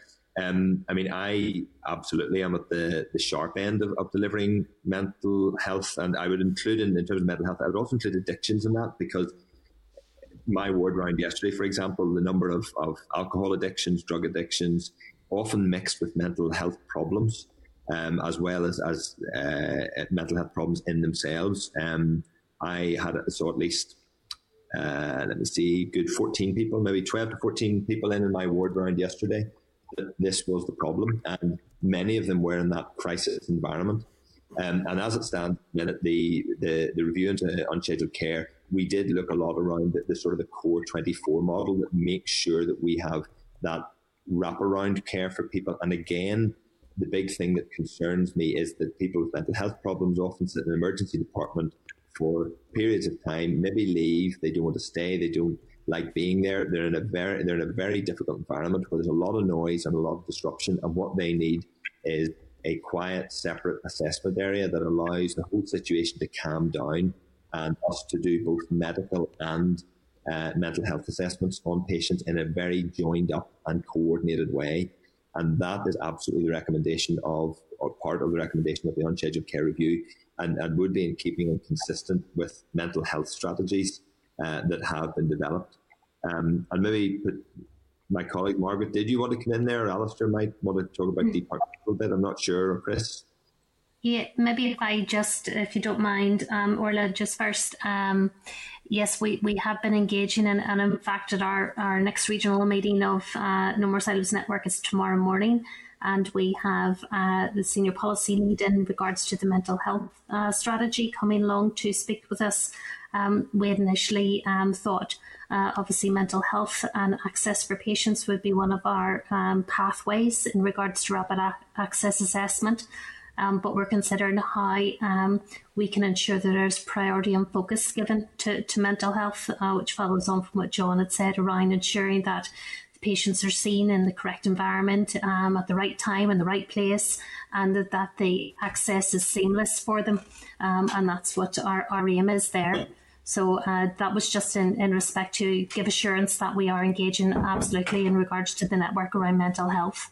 Yeah, no, that's great. Thanks very much. And I'm glad, John, that you raised the issue around the addictions and even that core 24 model because I know we still haven't got the consistency across the trust with rolling that model out. But I think that some of the recommendations within this review, even having that phone first service, because sometimes someone in mental health crisis, that's all they need is a bit of direction as to where to go, as opposed to um, going down to a, a, an emergency department. Um, so thank you for that. And then just very quickly, my second question was around. Um, uh, also on Paula's point, I would like to see that um, more detail around the community pharmacy pilot that's it's um, hopefully going to be um, it's hopefully going to be prog- progressed in the autumn. But my my um, other question was around it had mentioned around the the um, the telephone service that in the immediate future that health and social care trusts um, would be working with both the ambulance service and the GP providers to establish that effective referral and advice process and then obviously longer term user aiming to have the regional single single number and single service but so before we get to the point of the, the that single number and, and 24 hour service, um, who, who is overseeing or who, who would be overseeing that piece of work to make sure that you're having that communication now between the trusts, the ambulance service and the GP providers? Is that down, will that be down to the, the chief executives of the individual trusts or will someone be overseeing that piece of work from the departmental level because I know one of the overarching things in the review that you had already mentioned was obviously around that breakdown or lack of communication between primary and secondary care. So it's important in the meantime to, to try and get those um, lines of communication established. Thank you. Yeah, I, I can this one, guys. Yeah, uh, okay. So the, the, the short answer is it'll be um, the No More Silos Network will oversee that. So we um, Margaret and John jointly chair a group that Alistair and I also sit on um, that monitors progress in all of the regions um, with all of the sort of 10 um, the 10 asks of the No More Silos um, program. So we will keep an eye on um, how any individual piece is going, but specifically, obviously, our focus at the minute has been on Phone First and, and urgent care centres because of obviously the, the winter pressures. So that is something we're very well plugged into. And actually, um, I suppose going back to my earlier point around how this has all been established, because it's it's a network and because you you have sort of local leadership as well as centralized leadership the feedback loops there are extremely good. So we get um, very early sight of any problems or issues arising. Um, and often what we find ourselves in the centre doing is facilitating local groups um, delivering things as opposed to the more traditional sort of project management, um, project report sort of structure where you have to wait for certain junctures to act. Um, so it's been working really well, but it, ultimately, yes, the department um, is monitoring this directly and, and, is feeding back then to our regional management board, uh, where the permanent secretary sits, and that, that report's sent into the minister. So, I mean, this is being monitored then at the you know the highest levels in the system. Thank you. Thank you. Okay, and finally, Gerry. Thanks, Chair. Thanks everybody for the the presentation. Uh, just a quick comment and then a question. Um, I think we need to be careful about the messaging. Kind of Colin alluded to some of it. Um, if we're seen or it's interpreted that we're telling people to stay from uh, stay away from EDs. I mean, obviously, with a situation where people had to stay away uh, from a range of healthcare settings due to COVID, and then after that, obviously, people were encouraged not to effectively neglect their health and to call their GP and, and do whatever was required. So I think we should need to be careful how we how this is uh, how this is pitched. Um, I think also was worth. I don't want to preempt the report um, coming, but uh, it's worth saying that if there is any reduction of services, I think it would be a, a, real slap on the face for everybody who clapped for the for the NHS. But I hope that's not uh, the case. Um, just a sort of a question and a comment finally. I mean, my, my concern or, or experience rather uh, is people very often go to EDs or A&Es because there is long waiting lists in other healthcare uh, settings. I have, I have, a nephew there recently who um, major problems with ul- ulcers. Uh, he and his mother were effectively forced to go to A and E because she was told she had to wait uh, two and a half years on a on him seeing a paediatric uh, gastric uh, clinic uh, healthcare worker. So her and I'm sure many other people are forced to go to uh, EDs and A and E's because other uh, healthcare settings are simply unavailable or people are forced to to wait uh, too long. So uh, I just think that has to be taken in, in the account. The wider uh, lack of, uh, or sorry, the, the wider um, shortage of staff in, in, our healthcare settings, and, and how is that being factored into the, the whole situation? Because if you if you tell people, you know, in in, uh, in effect, don't come to EDs, but there's not enough uh, uh, staff in other areas, then uh, I would be fearful that people's health uh, is neglected uh, and gets worse when we obviously do not want to see that happen. Thank you. Thanks. Do you want me to start on that one, or John? Do you want to start, or? Uh, I'm uh, I'm easy. As, as, I understand it, it's sort of about the rest of the healthcare system uh, doing what needs. I, I don't know. Do you want to go ahead, Margaret, and I'll add anything you. Uh, sure, sure. It was just. Th- thanks very much, Gerry, um, for, for your comments. Certainly, the, the message is is absolutely not that we're asking people to stay away from ED. The message is to phone first, and by phoning first, um, we will ensure that the person is directed to the right place and will be scheduled in so they they are seen in a timely fashion. Uh, to pick up on on the scenario um, in relation to the uh, young uh, person with uh, ulcers, that that is where our one of our 10 key actions fits in around the rapid access assessment services. Um, and that's why I said at the outset that these 10 key actions are not listed in terms of priority. They, they are all being dealt with and taken forward and implemented in parallel. Um, and we would hope then by working with our uh, multitude of clinicians throughout secondary care, we will put in place pathways uh, to particularly ensure uh, that all aspects are um, put um, and the, the, individuals are directed to the right place um, and they will be picked up in relation to those pathways. So we're engaging currently um, with the pediatric network um, and as uh, John had mentioned before with other clinicians, cardiology, neurology, general surgery. Um, and it is our aim then to put in place um, a multitude of these pathways so that individuals such as you have described, when they phone first, are directed and scheduled in so that they are seen, as I say, in a timely way. I mean, your comments around uh, there being a, a, lack of availability of, of services, certainly from a GP perspective, yes. I mean, the, the long waiting lists um, are are absolutely at the forefront of our minds because it's difficult for us to get our, our patients assessed. Um, and so we have full engagement from general practice and our secondary care colleagues to ensure that we do implement these rapid access assessment services, which we hope um, will improve access for all of our patients. Thank you. Yeah. If I if I maybe just then follow on very briefly, uh, just um, the, one of my main concerns is the people that don't phone 999 that don't commit to hospital. So, for example, last week, uh, up to the emergency department, walked a couple of people who'd had heart attacks a couple of days beforehand. Um, my own aunt who sat at home with her mouth dripping to one side without, uh, you know, really telling anybody because they, they, people don't phone 999. And the reason they gave it, we didn't want to disturb an emergency department. We didn't think it was really an emergency. Um, the key thing about offering something like a, a, phone first service is that those people will have the opportunity. If they don't want to phone 999, they can phone that number. And indeed, around, I think so far, 5% of people who phoned the, the phone first maybe have gone on to have an ambulance call. So if anything, this should have a higher pickup rate because the people that walk into me with their emergencies that they don't get something done about will have the opportunity to speak to a clinician quickly in an urgent care uh, in an urgent care through a phone call that can convert it immediately into what needs to be a 999 call. So I would hope to see a reduction in uh, patients that walk into me uh, with their uh, heart attacks that they've had two or three days before because they didn't want to disturb they didn't want to phone 999 or indeed disturb an emergency department. So it should have the opposite effect with regards to that. Okay, thank you, Alan. Just a very quick question. In, in terms of the, the phone in service, uh, what would be your sort of uh, uh, range of uh, target times for uh, actually answering a call coming in?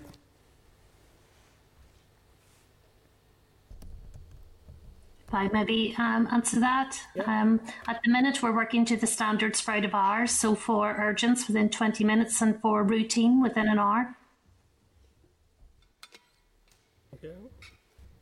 Okay. So, sorry, so what, what, if you could maybe explain that. If somebody's on the end of the phone, are they having to wait that length of time for the phone to be answered, or do they leave a message and you return the call, or what way does it work? They'll, they'll be answered first by call handlers um, and they're assessed at that stage. So they're trained against a and set of standards.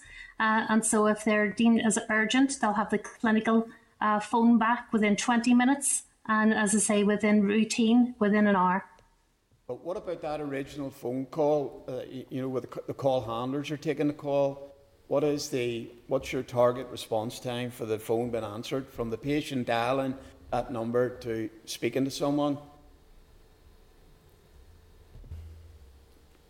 They'll, they'll be answered um, as there is available uh, individuals to answer. So that the, the target time is when the the uh, call is answered, and then they're deemed urgent or routine.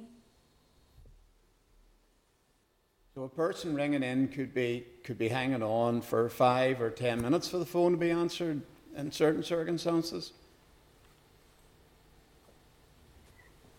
The out of hours handlers uh, monitor uh, their lines in regards to length of time it takes for individuals uh, when they're phoning in. Um, potentially at, at, times of very high demand, uh, such as we have sometimes at Christmas time um, on certain days and New Year's, uh, they may have to hang on the phone um, for slightly longer, but routinely um, they are answered uh, usually very promptly. Thank you. Okay, thank you. Um, just just a quick one from me as well, and I'm hoping it's a quick answer. Hopefully, is is available. But how many urgent care centres will be required in each trust area?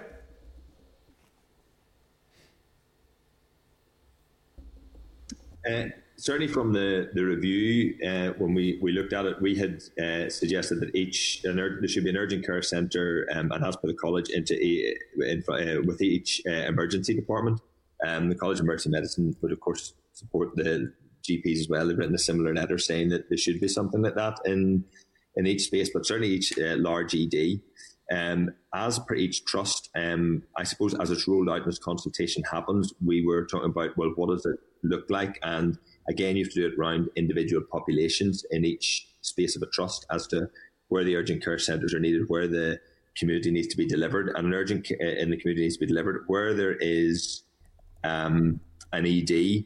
Uh, there's an urgent care centre, but it's when you get uh, where you need an urgent care centre without potentially being co-located to an ED um, where it becomes a, a different question. A different question, I suppose. For each trust, we need to look individually at the trust rather than, than an overarching X number per trust, as it were. Do you know what I mean? It's not going to be a set number of you need three, four urgent care centres per trust. It will be based around that sort of population needs per um, geographical area and population need, really, um, as to what needs to be delivered. Okay, thank you. And, and I suppose that brings me back to just um, it's been a very interesting session. I think it's been sp- really interesting in light of the fact that we've heard from the ambulance trust in advance, and it sort of highlights the complexity and the interchange and interaction between all the elements of the service. And I think it's it's really encouraging to see that there is you know that that reduction in silos and and that there are things there happening that are facilitating within the service facilitating things but I do think it is vital, and I know there's been reference. I would have, I would have liked maybe to focus a bit more on it, but time hasn't allowed to the consultation taking place in this because I think that's the other crucial part of the jigsaw.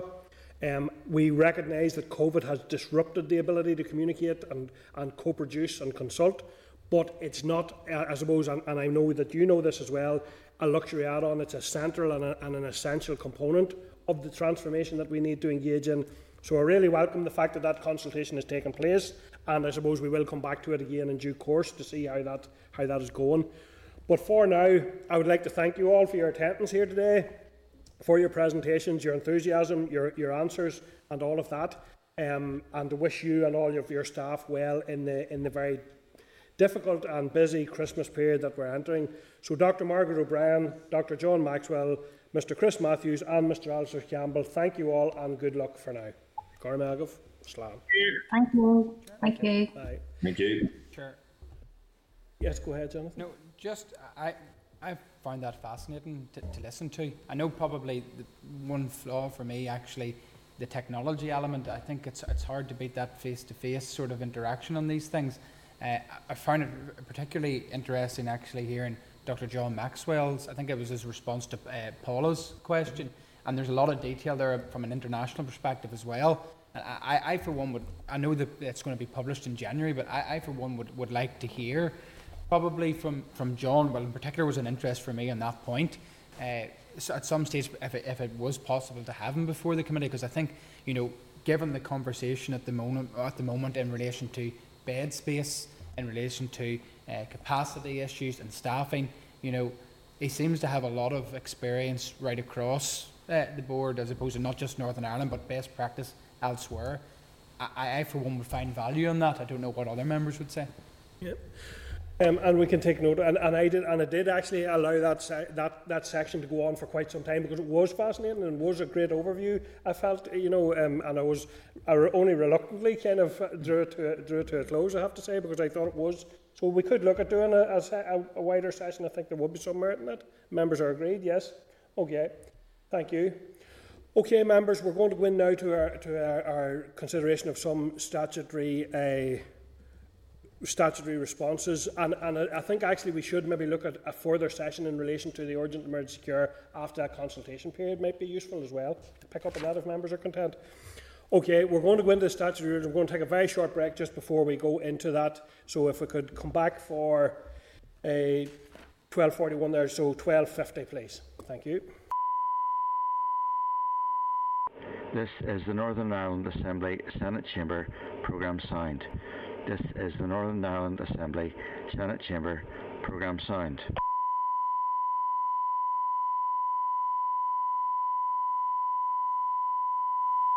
This is the Northern Ireland Assembly Senate Chamber Programme Sound. This is the Northern Ireland Assembly Senate Chamber Programme Sound.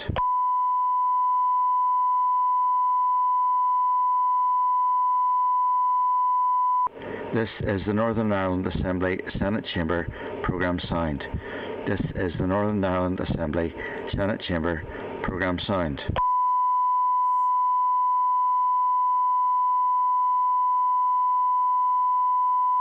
This is the Northern Ireland Assembly Senate Chamber Programme Sound. This is the Northern Ireland Assembly Senate Chamber Programme Sound.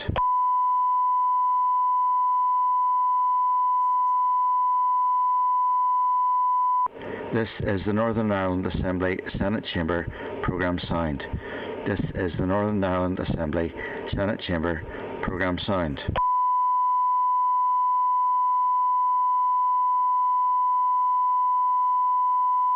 This is the Northern Ireland Assembly Senate Chamber Programme Sound. This is the Northern Ireland Assembly Senate Chamber Programme Sound.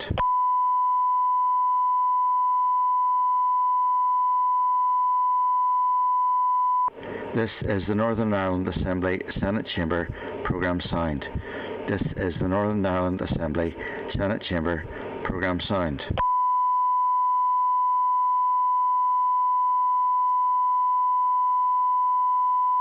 This is the Northern Ireland Assembly Senate Chamber Programme Sound. This is the Northern Ireland Assembly Senate Chamber Programme Sound.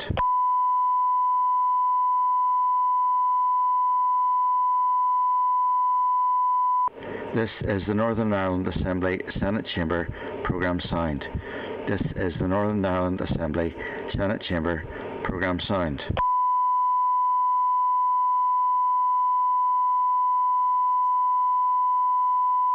This is the Northern Ireland Assembly Senate Chamber Programme Sound. This is the Northern Ireland Assembly Senate Chamber Programme Sound.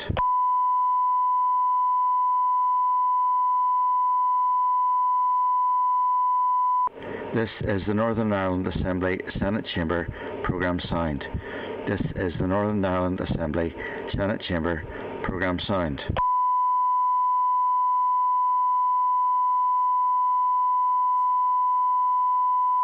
This is the Northern Ireland Assembly Senate Chamber programme sound. This is the Northern Ireland Assembly Senate Chamber programme sound.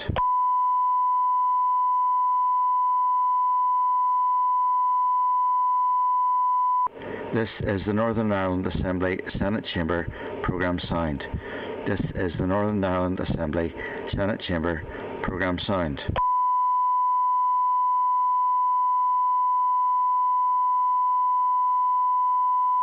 This is the Northern Ireland Assembly Senate Chamber programme sound. This is the Northern Ireland Assembly Senate Chamber programme sound.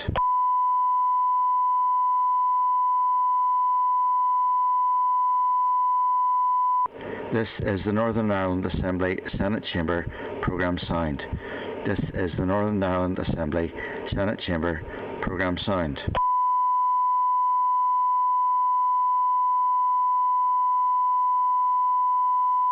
This is the Northern Ireland Assembly Senate Chamber programme sound. This is the Northern Ireland Assembly Senate Chamber programme sound.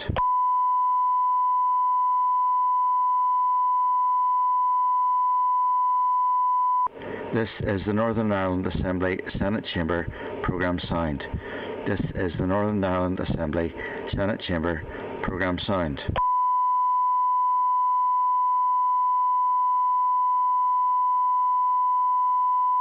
This is the Northern Ireland Assembly Senate Chamber programme sound. This is the Northern Ireland Assembly Senate Chamber programme sound.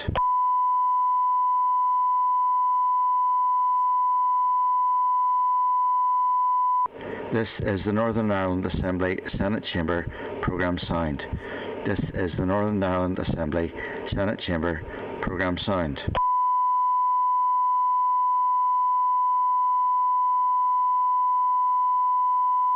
This is the Northern Ireland Assembly Senate Chamber programme sound. This is the Northern Ireland Assembly Senate Chamber programme sound.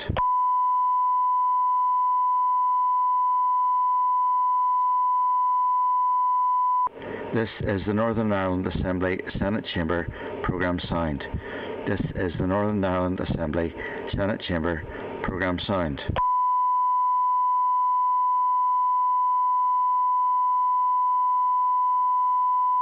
This is the Northern Ireland Assembly Senate Chamber programme sound. This is the Northern Ireland Assembly Senate Chamber programme sound.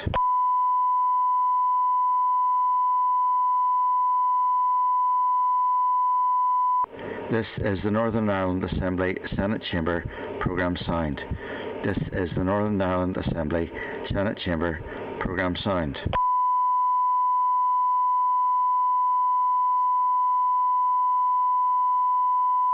This is the Northern Ireland Assembly Senate Chamber programme sound. This is the Northern Ireland Assembly Senate Chamber programme sound.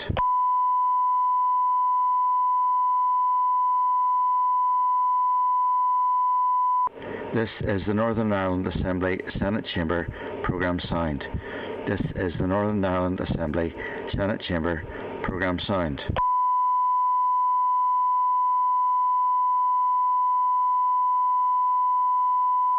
This is the Northern Ireland Assembly Senate Chamber programme sound. This is the Northern Ireland Assembly Senate Chamber programme sound.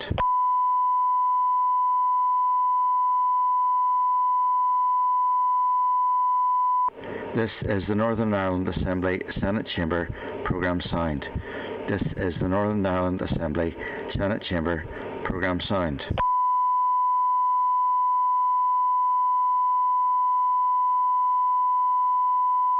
This is the Northern Ireland Assembly Senate Chamber programme sound. This is the Northern Ireland Assembly Senate Chamber programme sound.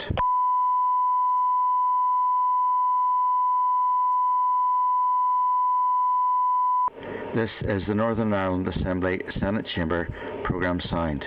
This is the Northern Ireland Assembly Senate Chamber Programme Sound.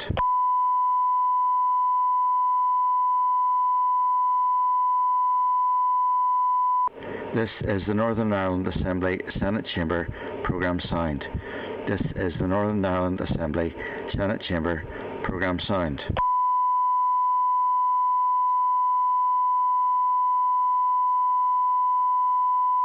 This is the Northern Ireland Assembly Senate Chamber Programme Sound.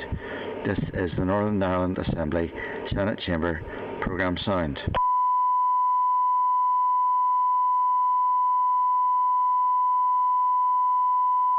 This is the Northern Ireland Assembly Senate Chamber Programme Sound.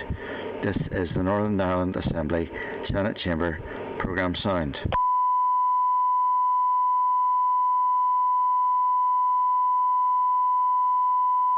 This is the Northern Ireland Assembly Senate Chamber Programme Sound. This is the Northern Ireland Assembly Senate Chamber Programme Sound.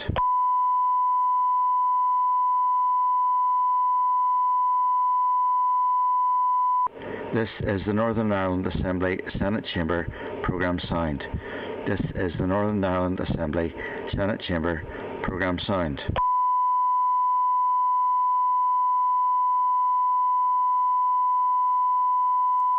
This is the Northern Ireland Assembly Senate Chamber Programme Sound. This is the Northern Ireland Assembly Senate Chamber Programme Sound.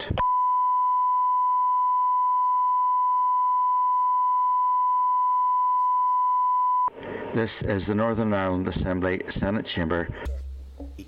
Okay, thank you, members. We are now resuming with our with our business. Um, just before I do go into the next session, I'd just like to to reference the fact I have heard that we there is a change in the round of some positions, and as a result of that, we're losing Colin McGrath off off our committee. And I just wanted to take the opportunity to thank Colin very much for the work he has put in. Um, and uh, Colin, do you want to say anything there? Go ahead. Probably typifies everything I wanted to, to interject and ask at this stage because unfortunately I have a series of appointments that are starting at one o'clock this afternoon. Um, I, have thoroughly enjoyed my time on the health committee, but it's just it's impossible with chairing the executive office committee as well. Uh, and originally I was only coming on for a few weeks to cover a colleague, but then with when John Dallat passed away and we had to get a co-option in place and get settled then I had to stay on just a little longer. Um, I know that Cara Hunter will do a, a great job uh, and is really looking forward to getting started next week and, and stuck in. Um, and I think that with the vaccine uh, program in place, um, certainly in terms of coronavirus, I think we're heading to better days from there. And, and I'm glad that I was able to sort of see out um, that whole process as well. But it's a fabulous committee, massive amounts of work. Everybody does huge amounts of work, not least the staff that service the, the committee as well. Uh, and I just want to wish everybody all the best going forward with the really important work of the Health Committee. Yep. Thank you, Colin. On behalf of the committee, I, I would like to thank you for your diligence and your contribution in what has been a very difficult time. And I think your, your uh, your, your scrutiny and your attention to detail has been invaluable to the committee. We want to wish you all the very, very best in terms of, of your continuing, I'm sure, multiple roles, and we look forward to, to welcoming Cara to the committee. So thank you. Thank you, members. Okay, so we'll now move on to consideration of two statutory rules regarding coronavirus restrictions. I refer members to tab 7 and 8 of the pack, and in particular to the clerk's memo there at tab 7.1. Both of these SRs are subject to confirmatory resolution. Sorry. Both of these are subject to confirmatory resolution. The examiner of statutory rules reported yesterday on these regulations. She raised no issues on SR 287 and identified a drafting error on SR 290, which the department has undertaken to correct. Today is the last chance for the committee to consider these SRs in order to come to a view in advance of the Assembly debate. Uh, and they're to be debated now. There's a revised order paper, and these regs will be debated on Monday. I can advise members that an official from the Department of Finance is here to brief the committee on the regulations and to take any questions we may have, and we will then, as usual, consider each SR in turn. So I'd now like to welcome via video link Mr David Hughes from the Department of Finance. And David, could you go ahead, please, and brief us on these particular statutory rules. Thank you.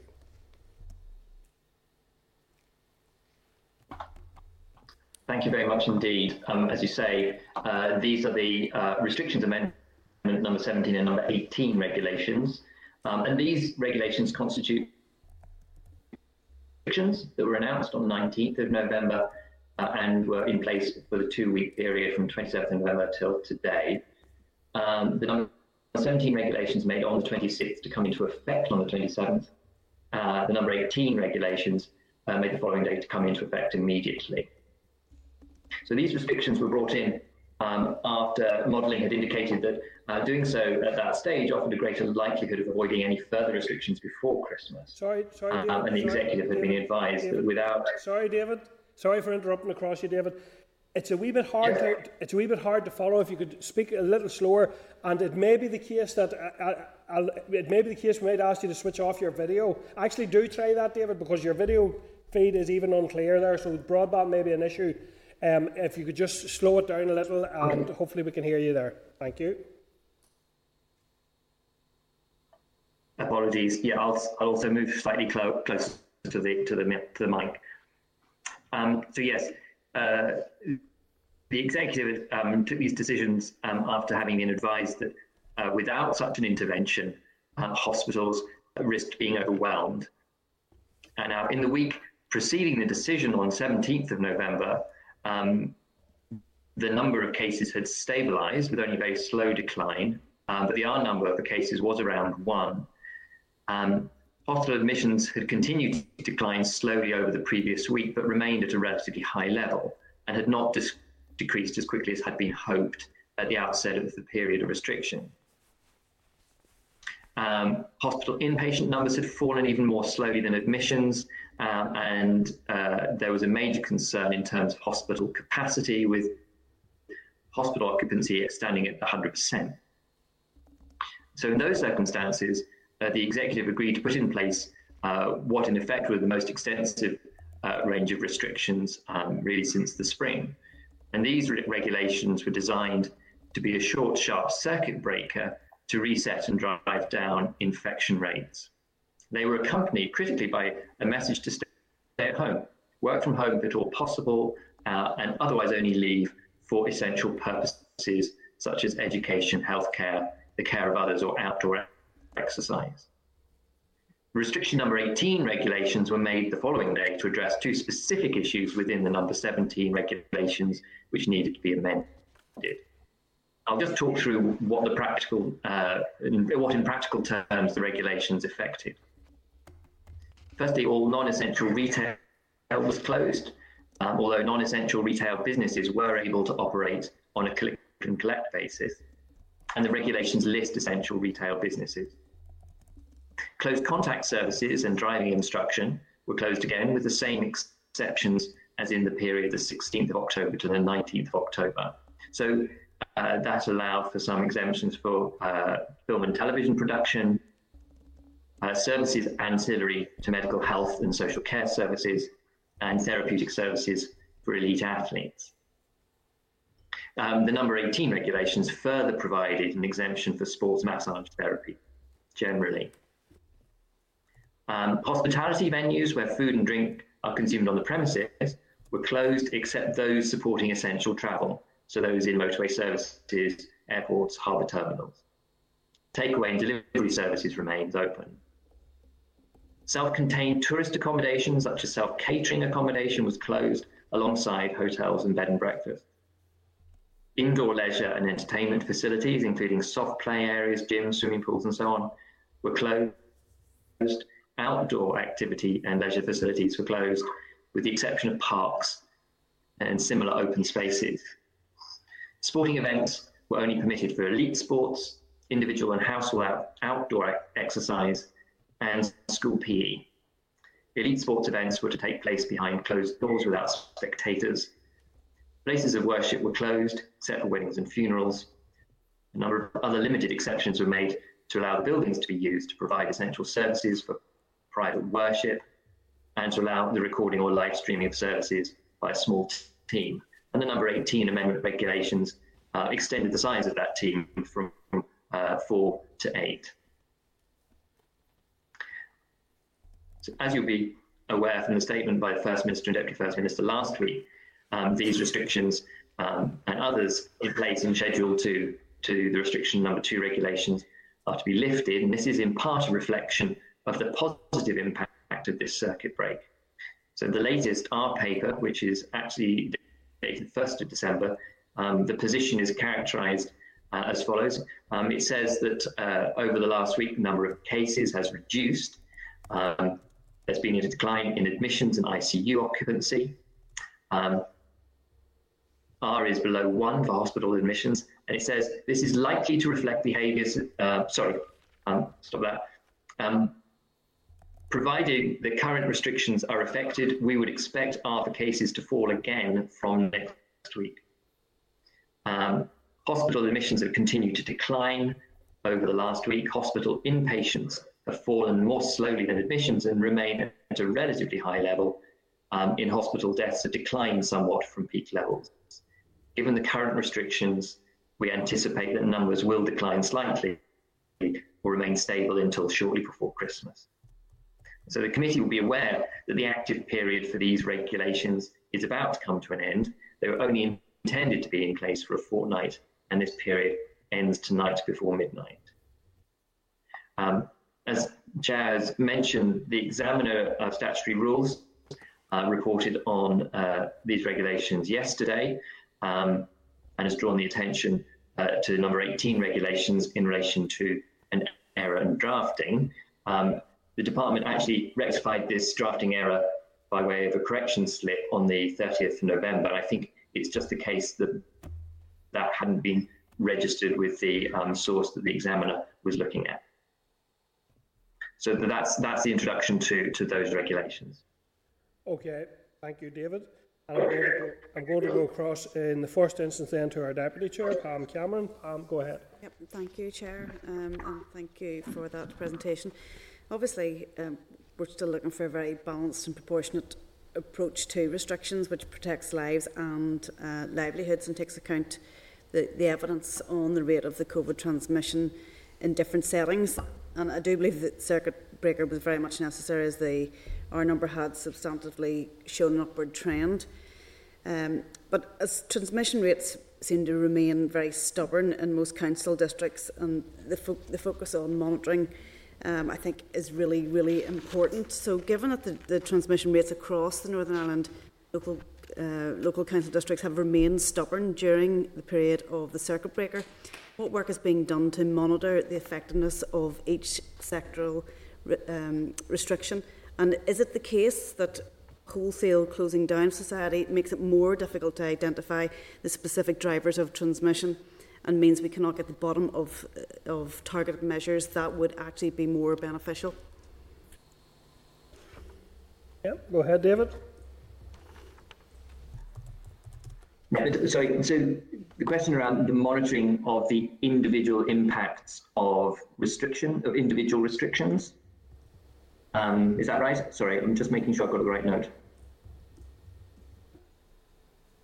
Yes, I think I think you've got um, it there. Yeah.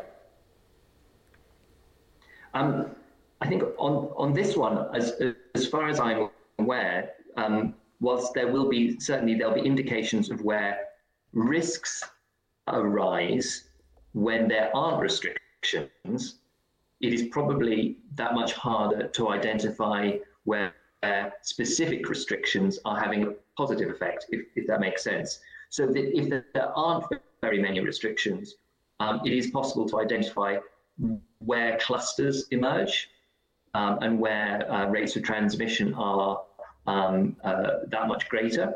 And I don't just mean geographical, but say in particular settings.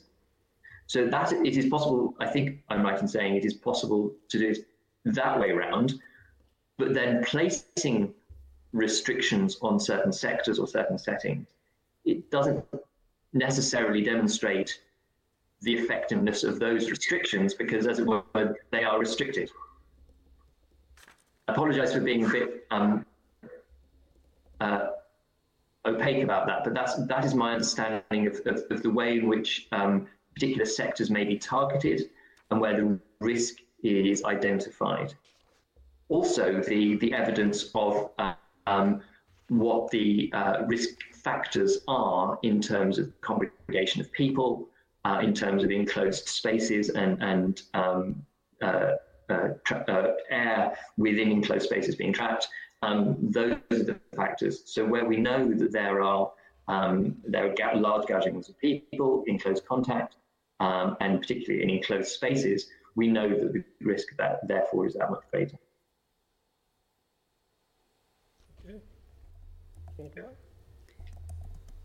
Um, thank you, David. I'm sort of, I suppose you're a wee bit hard to make out, to be uh, to be honest today, but um, I think it is a very hard to understand issue. Obviously, it's very difficult to get facts and figures around the impact of um, of restrictions when when everything's well, not everything, but a, an awful lot is effectively closed down. So it's very difficult to get that, and I think I suppose just going forward, if more restrictions are needed at, at a later time. Um, I think you know what the what those certainly those businesses would want to see would be evidence around the impact that their business or service is having on transmission rates. So I suppose that's by way of a comment for you to, to take back. I mean, I don't know how you. Yeah. I don't know how you get, get around this issue, but it is a real issue, and I think it's a real bugbear for those who are, who are trying to make a living and keep a roof over their heads. You know, when when we can't actually give them the evidence that they so need to see in, in relation to the restrictions on, on their their businesses and their services. So, okay. thank you. Okay, and Gerry. Thanks, uh, David. I know it's pantomime season coming up, but I do think it's a bit absurd that uh, we're sitting here um, a few hours before the effective reopening of society, um, shops and what whatnot occurs. Um, we've got the Christmas arrangements coming through, and, and, we're not really talking about the detail of that uh, today. Well, I, I, do understand that the committee was um, seeking briefing on arrangements um, for the future, um, and uh, that's that's not something I'm in a position to do myself. Um, but you'll appreciate that uh, um, the the announcement has been made by the executive office about the, the broad shape um, of the restrictions um, that come into place tomorrow, um, and also the broad shape of uh, what will be um, the situation over the, the, few days around Christmas. And I understand that um, uh, that request for, for a briefing has been passed to colleagues in the executive office. Okay, thanks for that. I mean, I hope we get it at the very least next week, but if we don't, then it's, it really shines a huge light on the, the processing uh, issues that we've raised as a committee continually throughout this, and it would be a real, real shame if we don't have a chance to scrutinise those you know, wide-ranging aspects of the regulations where there are some relief obviously for people, but there's also massive, massive questions. So um, I think that has to be uh, um, the executive officer or whomever has to relate to us on this. But I think uh, there's massive questions around process, which I think still uh, exist around this. Thanks. Thank you, Gerry. I'm going then across on the phone to Paula Bradshaw. Paula, go ahead, please. Um, thank you. The, the first question I have is in relation to um, the issue of removing sports or removing sports massage therapy so that it is permissible. And I had a constituent, without giving too much detail, that would identify her, but uh, her interaction with the police was that it wasn't taken off, and I had to then assure her and show her the legislative change. And so, uh, my question really is around how you are engaging and um, advising those um, enforcement agencies around the changes so that they're because everything's changing in such quick time. I'm just wondering, is there anything you could be doing to improve that so that people aren't put in, under um, distress as they open and close? Well, thank you. I do. I do appreciate that. I think that there will always be some um, risk that, as you say, the speed with which um, changes are made, in particular the smaller changes, I do recognise that the, these small amendment regulations, which make one or two changes, um, those do tend to be made in quite short order in order to fix something that has been identified. Um, uh, and we need to be very careful, I, I understand, to make sure that um, the police and, and, local authorities who have a, a, an enforcement role, that they are aware of them immediately. Um, where a new set of restrictions are being put into place. Uh, and so, for instance, the, the regulations that will be made to apply from, from tomorrow, um, there's actually um, been, during past week, from the executive's announcement to the point at which those regulations are made, there's extensive engagement, um, not only with the on the enforcement side with, with, with, police and councils, obviously also with the sectoral uh, uh, sectoral representatives who need to know and to inform, particularly inform their members what's going to be expected. Um, uh, and that's something which um, is uh, is uh, very important and is in, certainly improving. But I take your point that possibly where some of the smaller fix amendments are being made, we need to be equally rigorous in ensuring the message gets out. Uh, thank you. I have a second, I have a second one. I, am not sure, um, David, if you can actually answer this, but I do want to put it on record. I was contacted by a student, um, a PhD student who's based in Dublin at the minute, and she's concerned that advice is not being provided per se for Republic of Ireland students. And if you go onto the NI Direct um, articles around this, there is advice for students coming back from England, Scotland, Wales, separate pieces, and not start a constitutional row. But I would have thought that it would have been prudent to actually also include um, advice for students returning from the south, given how many we know travel back and forth on that. So I'm not sure whether you can answer that, David, but I do think it's something that would be prudent in quick time to, to get up on the website because obviously there's different restrictions around unnecessary travel, etc., um, in and around that area. Thank you. Hmm. So, so you're right, it's not something that I'm in a position to make any response on particularly because I think um, the, the guidance, the advice to students will be something that the Department for the Economy uh, would be in the lead on, um, but that can certainly be raised with them. Okay. Thank, Thank you. you. Thank you, Paula. Jonathan? Thank you, Chair. And it's probably following on from Paula's original point on, on the enforcement side and probably in particular to these regulations with new enforcement powers to councils. Um, yeah, I suppose probably what I'm trying to get my head around is the lag between the date when the restrictions are agreed and, say, for an instance, whenever the delegated authority to enforcement power goes to councils. I think in this case it was the 19th of November, it was agreed by the executive, uh, and then uh, the delegated authority power went to the council on the 30th of November. Could you maybe elaborate to me um, in that intervening period, who's responsible for the enforcement element of that. Uh, when, from the executive agree, can the police then um, follow through with enforcement? Or, in sense, by the time it reaches to the council, the difference between council enforcement and police enforcement? Well, the sequence normally would be um, that uh, uh, the executive reaches an agreement on the um, on the proposed restrictions, and there is a period of time during which the regulations are, are drafted and worked up. Um, it, it's only at the point at which the regulations are made, obviously, that they can be enforced. Um, uh, the I think, uh, uh, forgive me if I, I get this wrong, but I understand that some change has been made about local councils enforcement, which isn't related to a specific set of regulations, but is rather a change to local council enforcement.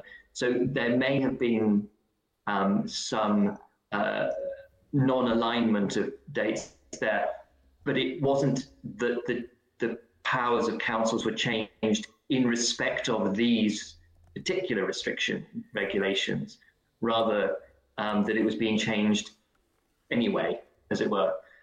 Um, so I don't think that don't think the sort of, if there's been any mismatch, it's not because it's a um, it's part of a single sequence. Um, it's part of two separate changes, one to the restrictions and one to the enforcement powers.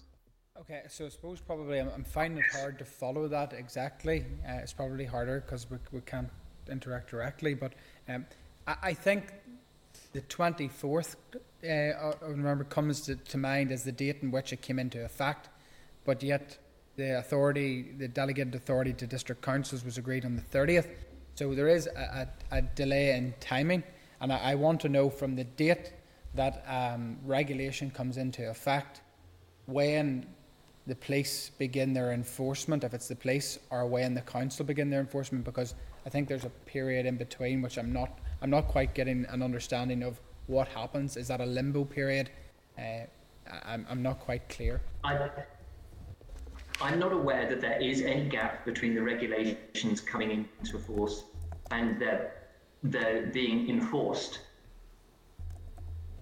As you, if you say, as, as you say, there may have been a change to the enforcement powers of councils which came into effect on the 30th, but it wasn't in respect of the regulations which came into force on the 26th. Okay. Okay. It was in general.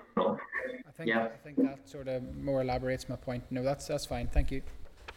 Okay, and can you give us can you just give us a quick outline then, David, of where the uh, where we stand once these expire? So, in terms of outdoor gatherings, indoor gatherings, and hospitality, just a quick outline of, of what now comes back into place. Right. Um, the uh, so from midnight tonight, um, non-essential uh, businesses, um, uh, including uh, non-essential retail, uh, but also those close contact services, uh, driving instructions, so on. Um, those will reopen. Um, most of the hospitality industry then will reopen, with the exception of those um, traditional non-food pubs. Um, hotels and guest houses reopen.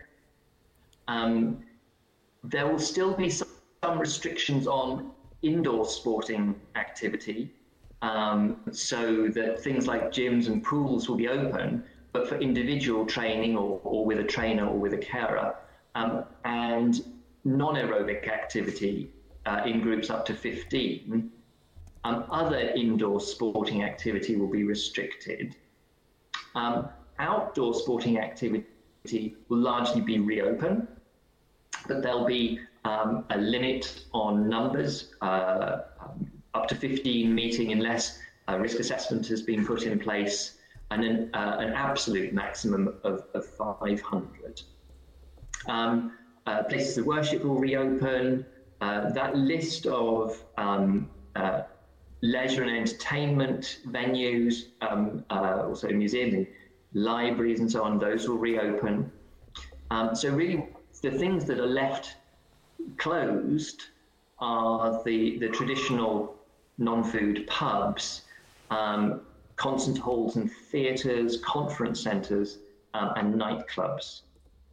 Um, the, the restrictions on, on household gathering will remain in place except for that short temporary period over Christmas. Um, so that's the that's the that's the main main shape. Okay. Okay, thank you, David. Thank you for that. Uh, we will continue now with our uh, consideration, but we can let you go. Thanks for that, David. Okay. Okay, members, we'll now consider each of those rules in turn. So, SR 2020 forward slash 287. I refer members there to papers at tab 7 of your pack. This SR gives effect to the decisions of the Executive on the 19th and the 24th of November in respect of a two week circuit breaker. The two week circuit breaker covered the period between midnight on the 26th of November until midnight on 10th of December tonight. This SR was made and came into operation on the 26th of November. Have members any further issues wish to raise in connection with it? No. So, if not, then can I ask members to agree formally that the Committee for Health has considered SR 2020 forward slash 287, the Health Protection Coronavirus Restrictions number 2, Amendment number 17, Regulations 2020, and recommends that it be confirmed by the Assembly. Are we agreed? Agreed. Thank you, members. Are members content to note the correspondence from the Minister at tab 7.2 of the pack, which contains a copy of the designation of local councils under the Health Protection Coronavirus Restrictions number 2 regs? Yeah, members content, thank you. Moving on then to item 8, which is SR 2020 forward slash 290. I refer members to papers at tab 8 of your pack. This SR provides for increases in the number of persons who can attend a place of worship for the purpose of recording or live streaming an act of worship. and that limits that to no more than eight persons. It also removes sports massage therapy from the list of close contact services. This SR was made and came into operation on the 27th of November. Have members any further issues they wish to raise in connection with that statutory route? No, thank you. If not, can I ask members to agree formally that the Committee for Health has considered SR 2020 forward slash 290, the Health Protection Coronavirus Restrictions Number 2, Amendment Number 18, Regulations NI 2020, and recommends that it be confirmed by the Assembly. Are we agreed? Agreed. Great. Thank you, members. Turning quickly to correspondence, members, I'm conscious of the time, but uh, there, I refer the members to correspondence at tab 9 of your pack and to the correspondence memo at tab 9.1. Can I draw members' attention to two items there? The, um, item 9.4 has been forwarded from the Committee for Communities. It's a response from the Department of Communities to this committee's request for information on the COVID support payment, if you recall. The response gives some details on the discretionary support grant available to those in a crisis situation, including those impacted by COVID.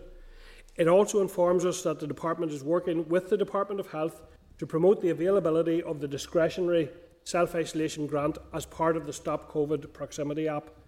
We have tweeted out some information, which I would encourage members, if you can, to retweet that just for information for the public. So, uh, comments from members, Jonathan? Yeah, no, just, uh, I suppose probably I don't particularly know the context of why the, or the correspondence that was obviously in a previously previous committee meeting before me in relation to sending the correspondence. But I, I think we, we, could be better served with maybe more information regarding the grant, more evidence uh, at what level of payments, for example, for expenses, etc.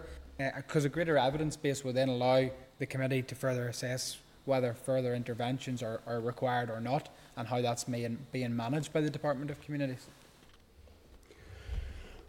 Uh, any other views, members? I'm, I'm just conscious of this uh, of this overlap where we could actually be finish up scrutiny almost given the, the widespread impact of COVID, almost um, uh, scrutinising every everything. But it, I think it, my view of that is that it would fall to the, the committee for communities to carry out that work. I think we have flagged it up as an important part of the health response, but I think we should mo- maybe leave that to the committee, given what we have in front of us. I, I, no problem with that, Chair. Just I suppose probably that would be my thoughts on the, the correspondence that we received. Yeah. That there needs to be a further breakdown, which would merit whether or not further intervention, as has been articulated by some members, uh, is needed or not. Um, so, would members be content to get a more extensive briefing on, on all supports available? Is that what you're? I'm no, I'm not, I'm not suggesting that. I'm, I'm saying that's my, my view on the correspondence that has been received. It may well be the case, probably is the case, that it's probably best served for the Committee of Communities yeah. to to go into that further scrutiny. Yeah, yeah, uh, absolutely. Okay. Okay, so then are members content to note then that item 9.4? Yep, members content, thank you. Item 9.8 is from the Committee for Education regarding the Departments of Health's looked after children strategy. Um, have members any issues they want to raise or notes on that? Um, would members be content that we schedule a briefing from the department on the looked after children strategy at some point in the new year? Given that, yeah, yes, thank you. Um, so then, members any comments or proposals on any of the other correspondence? And if not, are members content to note the actions proposed on the correspondence memo? Yep, members content, thank you. And table papers, there's one additional correspondence item in the table pack. It's, it's item 9.10 and from the Royal College of Speech and Language Therapy, thanking the committee for the role we played in securing direct AHP representation on the department's management board. Given we had a bit of a discussion about that earlier, are members content to note? Great. Yep. Thank you. Forward work programme then, item 10, refer members to the programme at tab 10.1 of your pack. I can advise members that the Minister is unable to attend on Tuesday the 15th of December as we requested. However, if members are content we could use that Tuesday, the 15th, to progress our consideration of the Care Homes Inquiry report. Would members be agreed with that? Yeah. And further, the Minister then has offered to meet with the committee on Tuesday, the 22nd of December. So that would be in recess, but the committee, the, the, the, the Minister has agreed to do a dedicated briefing there on tw- from 10.30 to 12. Would members be content to avail of that? Mm-hmm. Yep, thank you. Sorry, will that be in person? Is it in 10? Yes, well, that, that, that's, we'll, we'll, we'll look at how arranged based on restrictions or whatever at the time, based on time, but it is in response to raising the issues that we raised about lack of time and engagement with the Minister, Yeah. so it's to try to make up some of that ground. So how we facilitate it hasn't been fully agree- agreed yet, but we'll come back to members on And that. what, what date was that again? No. 22nd of December. Okay, thanks. Okay, thank you. Um, our members otherwise then content, content with that, but also our members content to note the forward work programme. Yeah, thank you. Any other business members? Gerry?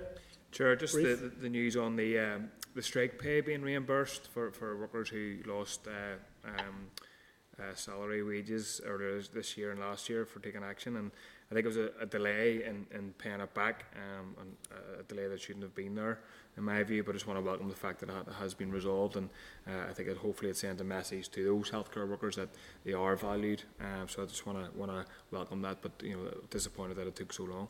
Yep. Yep, go ahead, Paula. Um, thank you, and I would echo what Gerry has just said there, but I just wanted to also raise the issue around the um, private members bill that's going through in the south around Dying with Dignity. I have received um, a response back from the Department of Health around that, so I will forward that. But I just want to further raise that at the All Party Group on Terminal Illness yesterday, there, there are widespread concerns around that, around the, the hospices that operate here. So I do think it's an issue that we will need to keep a close eye on going forward. Yep, thank you, Paula. Um, I too would like to reiterate and very much welcome the fact that that strike pay issue has been. I think that that strike was a very unique, a very unprecedented uh, development in the history of nursing, but also very important in light of the staffing issues and that that were flagged up by it. So I do welcome. I also welcome the uh, the, the decision now finally to get that that money paid. Okay, members, thank you. And moving on then to date and time and place of next meeting. So before we, we will be moving into closed session after lunch to continue our consideration of evidence on the care homes inquiry. I can advise that our next meeting will be on Tuesday, the 15th of December at 1 pm to progress our inquiry, and then on Thursday, the 17th of December at in the, here in the Senate chamber. The time for that meeting is to be confirmed, members, as we have asked for an update on the vaccine rollout, as we had discussed at our last meeting. So that uh, could be an earlier start, so members just keep an eye on that, but we will come back to you and advise you in relation to that. Thank you, members, and good luck for now. The meeting is closed. This is the Northern Ireland Assembly Senate Chamber Programme Sound.